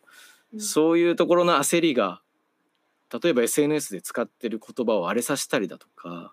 こう無用な対立を生んだりだとかそういうところがあるなと思ってて俺僕最近一番へこんでんのやっぱりトランプ周りのこう分断なんですよね割となんかこう近しい人でも考え方違ってギスギスしちゃったりとかでもまあこういう話する時でもでも社会のこと考えたらみんなで同じ船に乗ってるのは間違いないよねっって思うんですよね。だからなんとなくまあその話の続きで僕は何の解決になることも言わないですけど少なくともブルシットシットとかそのいろんなジョブをとにかく太文字でバキッと切って分けていかないでみんなでなんかちょっとずつ豊かになる方を考えようとは思う。ただ斉藤さんの本とかを見るとそんなに猶予はなあるのかみたいなともするとその資本主義に対してですよ僕たちはそんなのんきに構えてねあの SDGs みたいなことを言ってなんかこうやった気になっていると破局的な局面ももしかしたら環境的にあるかもしれないっていう中でそのなんかバランスが難しいですよね。どれほど急げばいいのか。でどっから変えればいいのかみたいな。だからなんか僕はまあただのミュージシャンだから何を言えるか分かんないそういうメンタリティーとかしか言えないけどなんかある種のビジョンみたいなのをすごく例えば斉藤さんとかなりその皆さんそう学者の皆さんには何だろうなこういう放送をするとよく思うことですけどやっぱりもっとこう市民たちに研究してることを開いてほしい。分かりやすくって思うんですよね。うん、で皆さんのようにバチッとこう言葉がその今日おっしゃったこともやっぱ少し飲み込むまでに時間かかったりするんだけどそういう橋渡しみたいの結構ちゃんとやってみんなで問題共有したらいいななんてことを話聞きながらすいません。何のあれでもないですけど思いました。はい、いえいえ。やっぱりその急いで効率よくじゃあ変わりましょうってなると結局同じことをしているに過ぎないわけでだからこそまあじわじわと D2021 のまあ考え方もそうですよね。じっくりじ,、まあ、じっくりっていうか、まあ、じわじわと焦らないでちゃんとやっていこうっていうことと同時にでも猶予がなくて切羽詰まっていてっていうような状況。そのバランスの難しさって本当におっしゃる通りだと思うんですけれども斉藤さん今のお話受けていかがですか？そうですね。まさに一発逆転みたいな話でしかも分かりやすいのにっていうのにやっぱり私たちも傾きがちだと思うんですよね。まあ、これは例えばあのベーシックインカムであるとかあの、まあ、MMT であるとかですね。そういうこうなんかこう上から新しいことをやればみんなこういう問題は全部解決してあのいい社会になるんだって。でも多分そんな簡単な話ではもちろんなくてそのまあ、10年前のその福島の時はあんまり変わらなかったように見えるけれどやっぱりそれで今回また別の危機があってっていうんでこうだんだんそうやって人々の意識がやっぱりこういう日本の社会の在り方じゃダメだよねっていうふうに、まあ、じわじわと変わっていく中でその資本主義っていうものも含めてあのやっぱり変えていくっていうかその今のあれじゃダメなんだっていう考えが広がりつつさらに新しい試みも出てくるかなっていう気はしていますね。ただ他方でさっき後藤さんがおっしゃったように、まあ、気候変動なんかに関して言えばあの相当短期間において、まあ、大胆な転換が求められる。まあでも短期間って言ってもあの2000例えば50年までに脱炭素化をしていくって30年あってで30年前って言ったら今で言ったらねソ連のあの崩壊した時ですからうん。本当に人世代まるまる入れ替わって全然体制そのものを転換してるみたいなぱり30年ってかなりの時間なので、まあ、そういう意味で言うとこのコロナ、まあ、あるいはさらにその10年前から始まったリーマンショックあたりから始まった、まあ、一連の流れっていうのが2050年にかけてあの、まあ、振り返れば大きな転換だったね。この30年でソ連が崩壊したように、まあ、場合によっては資本主義っていうものが崩壊するぐらいの変化っていうのはゆっくりただ同時に攻撃的に起きていく可能性っていうのはあるしやっぱりそこがでも準備できてないんですよねさっき酒井さんがおっしゃったみたいにこの10年ぐらいそういう資本主義の議論っていうのはほとんどされてなかったわけですから、まあ、もう一回ゼロから始めるっていう意味でただまあいろんな蓄積はあるのでそういうのをこうやりながらあのいろんな想像力を膨らませていったり試みを始めていくしかないんだろうなっていうふうに思っています。ありがとうございます。すいません、えっと、そろそろお時間になってしまいましたので、えっと、皆様からですね、一言ずついただく前にですね、あの、ツイッターでですね、あの、皆様の、えーブルシットジョブを、えっと、集めさせていただきました。で、勝手にですね、こう D メンバーで選出した D2021 ブルシット、まあ、大賞と、まあ、かなり皮肉的にですけれども、を、あの、発表させていただきます。はい、でこちらなんですけれども、フリップで出るでしょうか。はい。えっと、こちらですね。印刷機で大量に資料を印刷した後、環境配慮していないと思われたくないから、全部両面ですり直してと言われたと。ちなみに最初に片面でと指示されていたというものを、えっと、に対象をということなんですけれども、これはあのこの方にというよりも、まあ、これをですね、指示するまあ、指示した方というか、まあ、指示したそういった、まあ、市場原理といったものですかね。そういった新自由主義的なものに対して、まあ、皮肉的にこのブルシットジョブ大賞を贈ろうということで、えー皆様にご紹介しました。あの本当にこう最初に出していただいた定義の実害すらあるっていうところとそしてまたその環境こうなんていうんですかねこう表面的な環境へのなんか配慮。でも逆にそれがあの環境を傷つけているっていう、まあ、非常に暴力的なことの起こっているような、えー、とお仕事っていうのを紹介していただきました。はいということでですねえー、と最後にあの皆様あすみませんあの視聴者の方も大変長くお付き合いいただいているんですけれども簡単にあの一言ずつコメントをいただければと思います。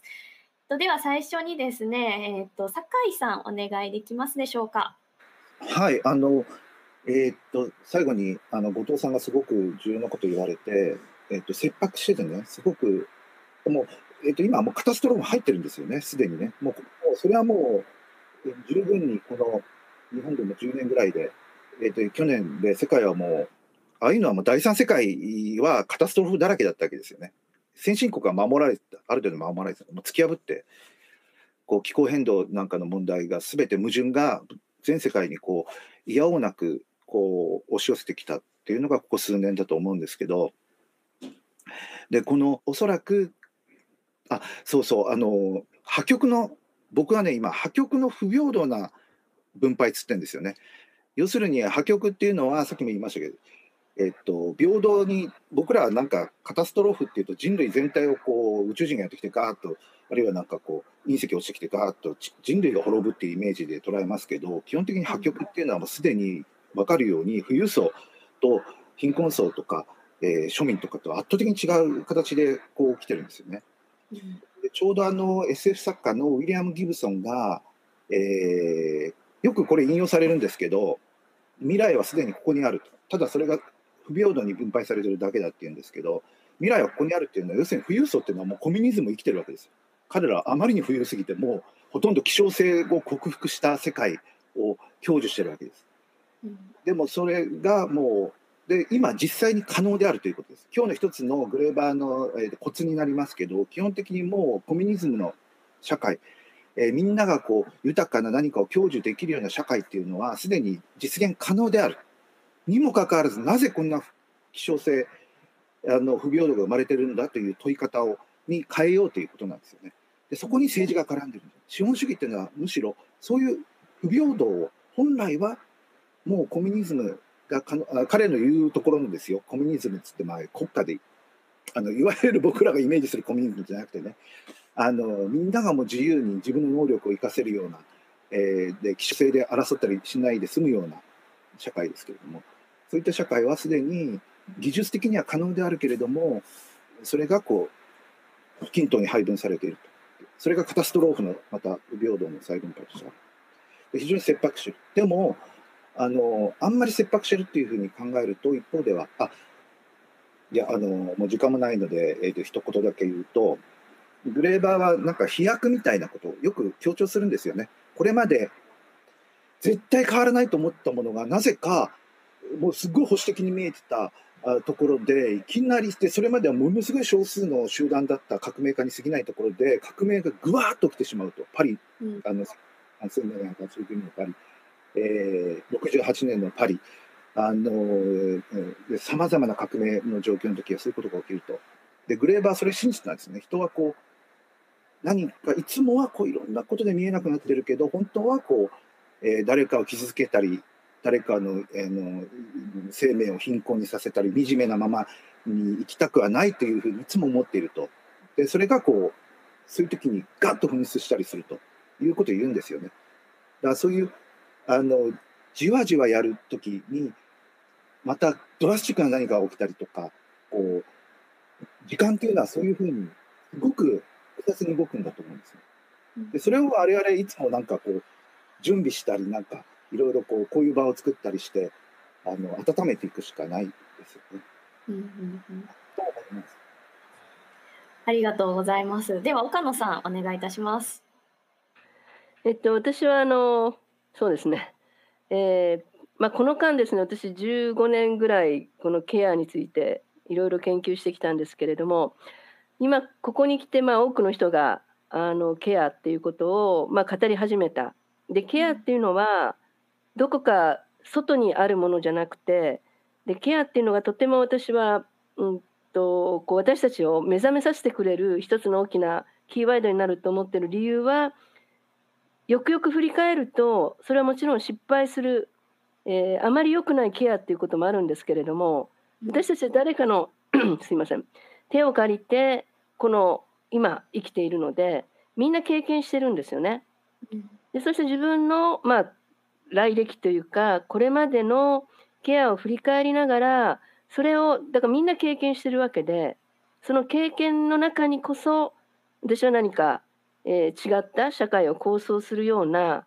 そういうつながりを見いだしたりあ忘れてきたけどあの人たち一体どうなったんだろうとか一体自分はどうしてこんなことができるんだろうとかですね一体誰のおかげなんだろうみたいなことを私はこれからあの多くの人が振り返っていただいて人とつながれる。で少なくとも自分たちの周りのコミュニティで地域私だったらまあ京都市ぐらいの、えー、広さですけれどもでそこで目についたまあこれはケアがやっぱり行き届いてないんじゃないかっていうところを他の、えー、ケアを経験してきた人たちと共に変えていくっていうようなそういうまあちょっと運動をしたいなっていうのを、まあ、この間考えていたので、えー、今日こういう場でですね、まあえー、とグレーバーの著作を通じて、えー、まあ皆さんとこうしてお話しできたことっていうのはとてもあのまた今後の、えー、と自分の研究と、まあ、自分の自分なりの、えー、活動の在り方営みの在り方みたいなものを少し、えー、考える機会をいただいたので、えー、本当にありがとうございます。ありがとうございます。では、こっちさん、お願いします。はい、そうですね。本当に、なんだろうな。この番組として思ったのは、もう、もうあんまりブルシットのことを話していくよりは。その岡野さんからケアのことをたくさん教わったりとか、ケアについて考えていった方がいいのかなみたいな。僕は労働のことを営みって呼ぶのを結構呼び替えはいいなとは思ったんですよね、どうしても僕たち労働に縛られてるって話でしたから働くことっていいことだみたいな。だからでもそうだなもしこう世の中を変えうる力になるとしたらブルシットとは何かってことを考えていくよりブルシットジョブとは何かってことを考えるよりケアの重要性とか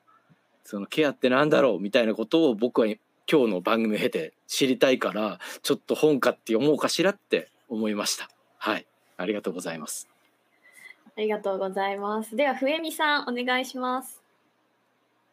えっと、はい、えっと、私は、まあ、なんか、サラリーマン代表みたいな感じだと思うんですけど、あの、やっぱり日本人の方って、やっぱりその耐えることに対して自分たちの才能をあまりにも使いすぎてきたなと思っているので、あの、それがブルシットの人であれ、ケアの人であれ、そうだと思うので、あの、その素晴らしい能力を一度でいいから、その、耐える以外の、その、変えるとか別のことに見直すとかそういうところに使えばすぐなんかすぐにとは言わないけど少しずつ変わっていくとないくんじゃないかなって思いました。あと、ご後藤さんがおっしゃってたみたいにやっぱり私も広告をってすぐに変える仕事なんですよ。もう何かバッて流してバッて変えたいって思っちゃうからその欲望がすごく強いんだけどでもやっぱりあんまりそういう焦っちゃいけないなっていうのは今日思いましたしあとでもやっぱり何かを変えたいって思った時に表現の力とかクリエイティブの力っていうのは私はすごく絶対に使えるって本当に信じているのでなんかあの皆さんのそのクリエイティビティとかをこれからも磨き続けてくださいあのこの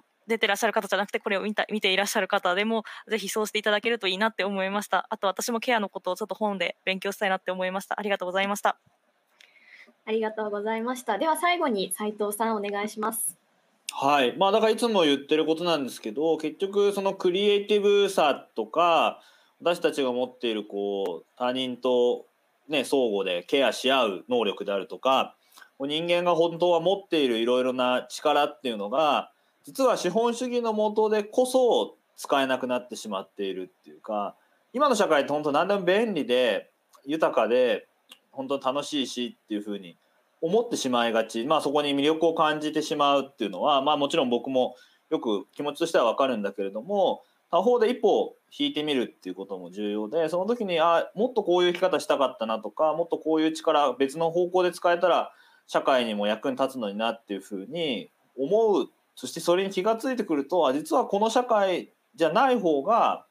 あのもちろんそれによって手放すこともあるだろうけれど他方でそれによって得ることの方が大きいかもしれない、まあ、それにこう天秤をかけたらいいと思うんですよね。でああっちの方がもっとかっこいいしもっと楽しそうだしじゃあそっちにやってみようかなって、まあ、いきなり全部飛び出すっていうのは結構難しいんですけれども。でも僕が今期待してるのは何人かこういう番組ってもう俺はじゃあ飛び飛び先に一歩飛び出してみようみたいなあのやっぱり最初に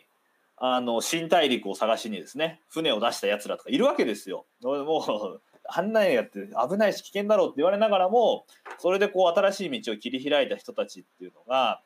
歴史上にはいてその人たちこそがやっぱり歴史に名を残したわけですね。だからそういう俺は歴史を名を残したいこれいつも水野和夫前回出た水野和夫さんが言ってましたけどこれはもう今400年単位での歴史の大転換点だから今やったらシェイクスピアばりに名を残せるぞお前らっていう話を言われてて まさにそういう今こう若者たちの中にあのまあベゾスみたいになりたいと思うのもいいけれどもいやだったらもっとシェイクスピア級に歴史を残したいと思うような人たちが出てきたら今こそまさにチャンスだぞと。そのパイオニアになってあの新しい社会の道をやっぱり示すこう試みっていうまあそういうリーダーだったらぜひ見てみたいなっていう気がしています。ありがとうございます。はい、ということで皆様非常に長い間、えーお付き合いいただき誠にありがとうございました。で、最後にですね、D2021 からのお知らせがあります。で、T シャツの件についてですね、ちょっとごっちさんから、えーご紹介いただきたいと思います。お願いします。見ている人は誰も気づかないんですが今日僕はあの D とアジアンカンフージェネレーションのコラボ T シャツを着ておりまして、えーアジアンカンフージェネレーションの新曲「まあ、ダイアローグ」というね、えーこれですね。あのー曲の歌詞が入ってるんですよ。右下に小さく。そう。で前面には、えー AC のプリントが入っていてね。うん。こうこういうふうにあの入ってますんでこれぜひぜひえー D の見てるかな？ウェブサイトの方でね購入いただいて。よろしくお願いしますはいはい、ありがとう。大丈夫ですか？こんな感じではいはい。えっ、と、コラボ T シャツ、ダイアログ T がですね、えっ、と、1月27日、え本日ですね、水曜日の、えー9時、えっ、と、9時からですかね。はい。あ、えっ、と、ごめんなさい、そうじゃないですね。えっ、と、オーガニックコットン100%で、あの、環境に配慮した T シャツとなっています。サイズ転換えー展開も SML とありまして、受注期間がですね、本日からえー2月24日日曜日21時までというふうにえーなっております。でお届けはですね、3月中旬から随時というふうにえーなっております。えー D2021 のサイトでえー詳細はお確かめください。はい。ででして、えーまあ、こちらもですね、まあ、T シャツをじゃあなんで売るんだみたいな 議論はですね、たびたび起こっているわけですが、前回もですね、私たち、えっ、と、さよなら資本主義の際でも、あの、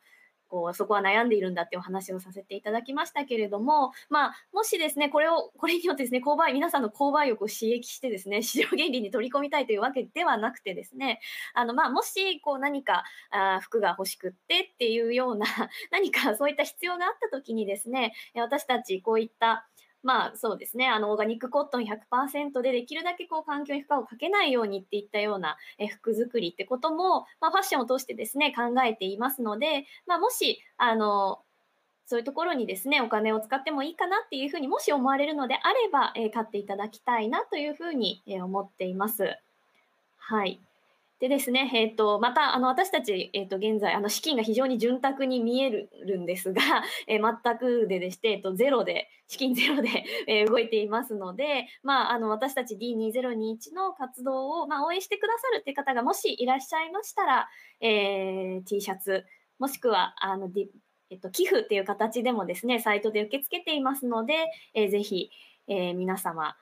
もし関心があればご協力いただけると大変幸いです。で、またですね、皆様に、えっと、大切なお知らせがありまして、えー3月13日、14日にですね、日比谷公園で音楽イベントを行う予定でした。ですが、え新型コロナウイルスの影響によりですね、日比谷公園での開催を、え延期するということに、え決定いたしました。え楽しみに、えされていた方々、大変申し訳ありませんが、え必ずいつか、え野外フェスをやりたいと私たちは思っていますので、えーぜひその際はよろしくお願いします。で、また後日詳細アップしますけれども、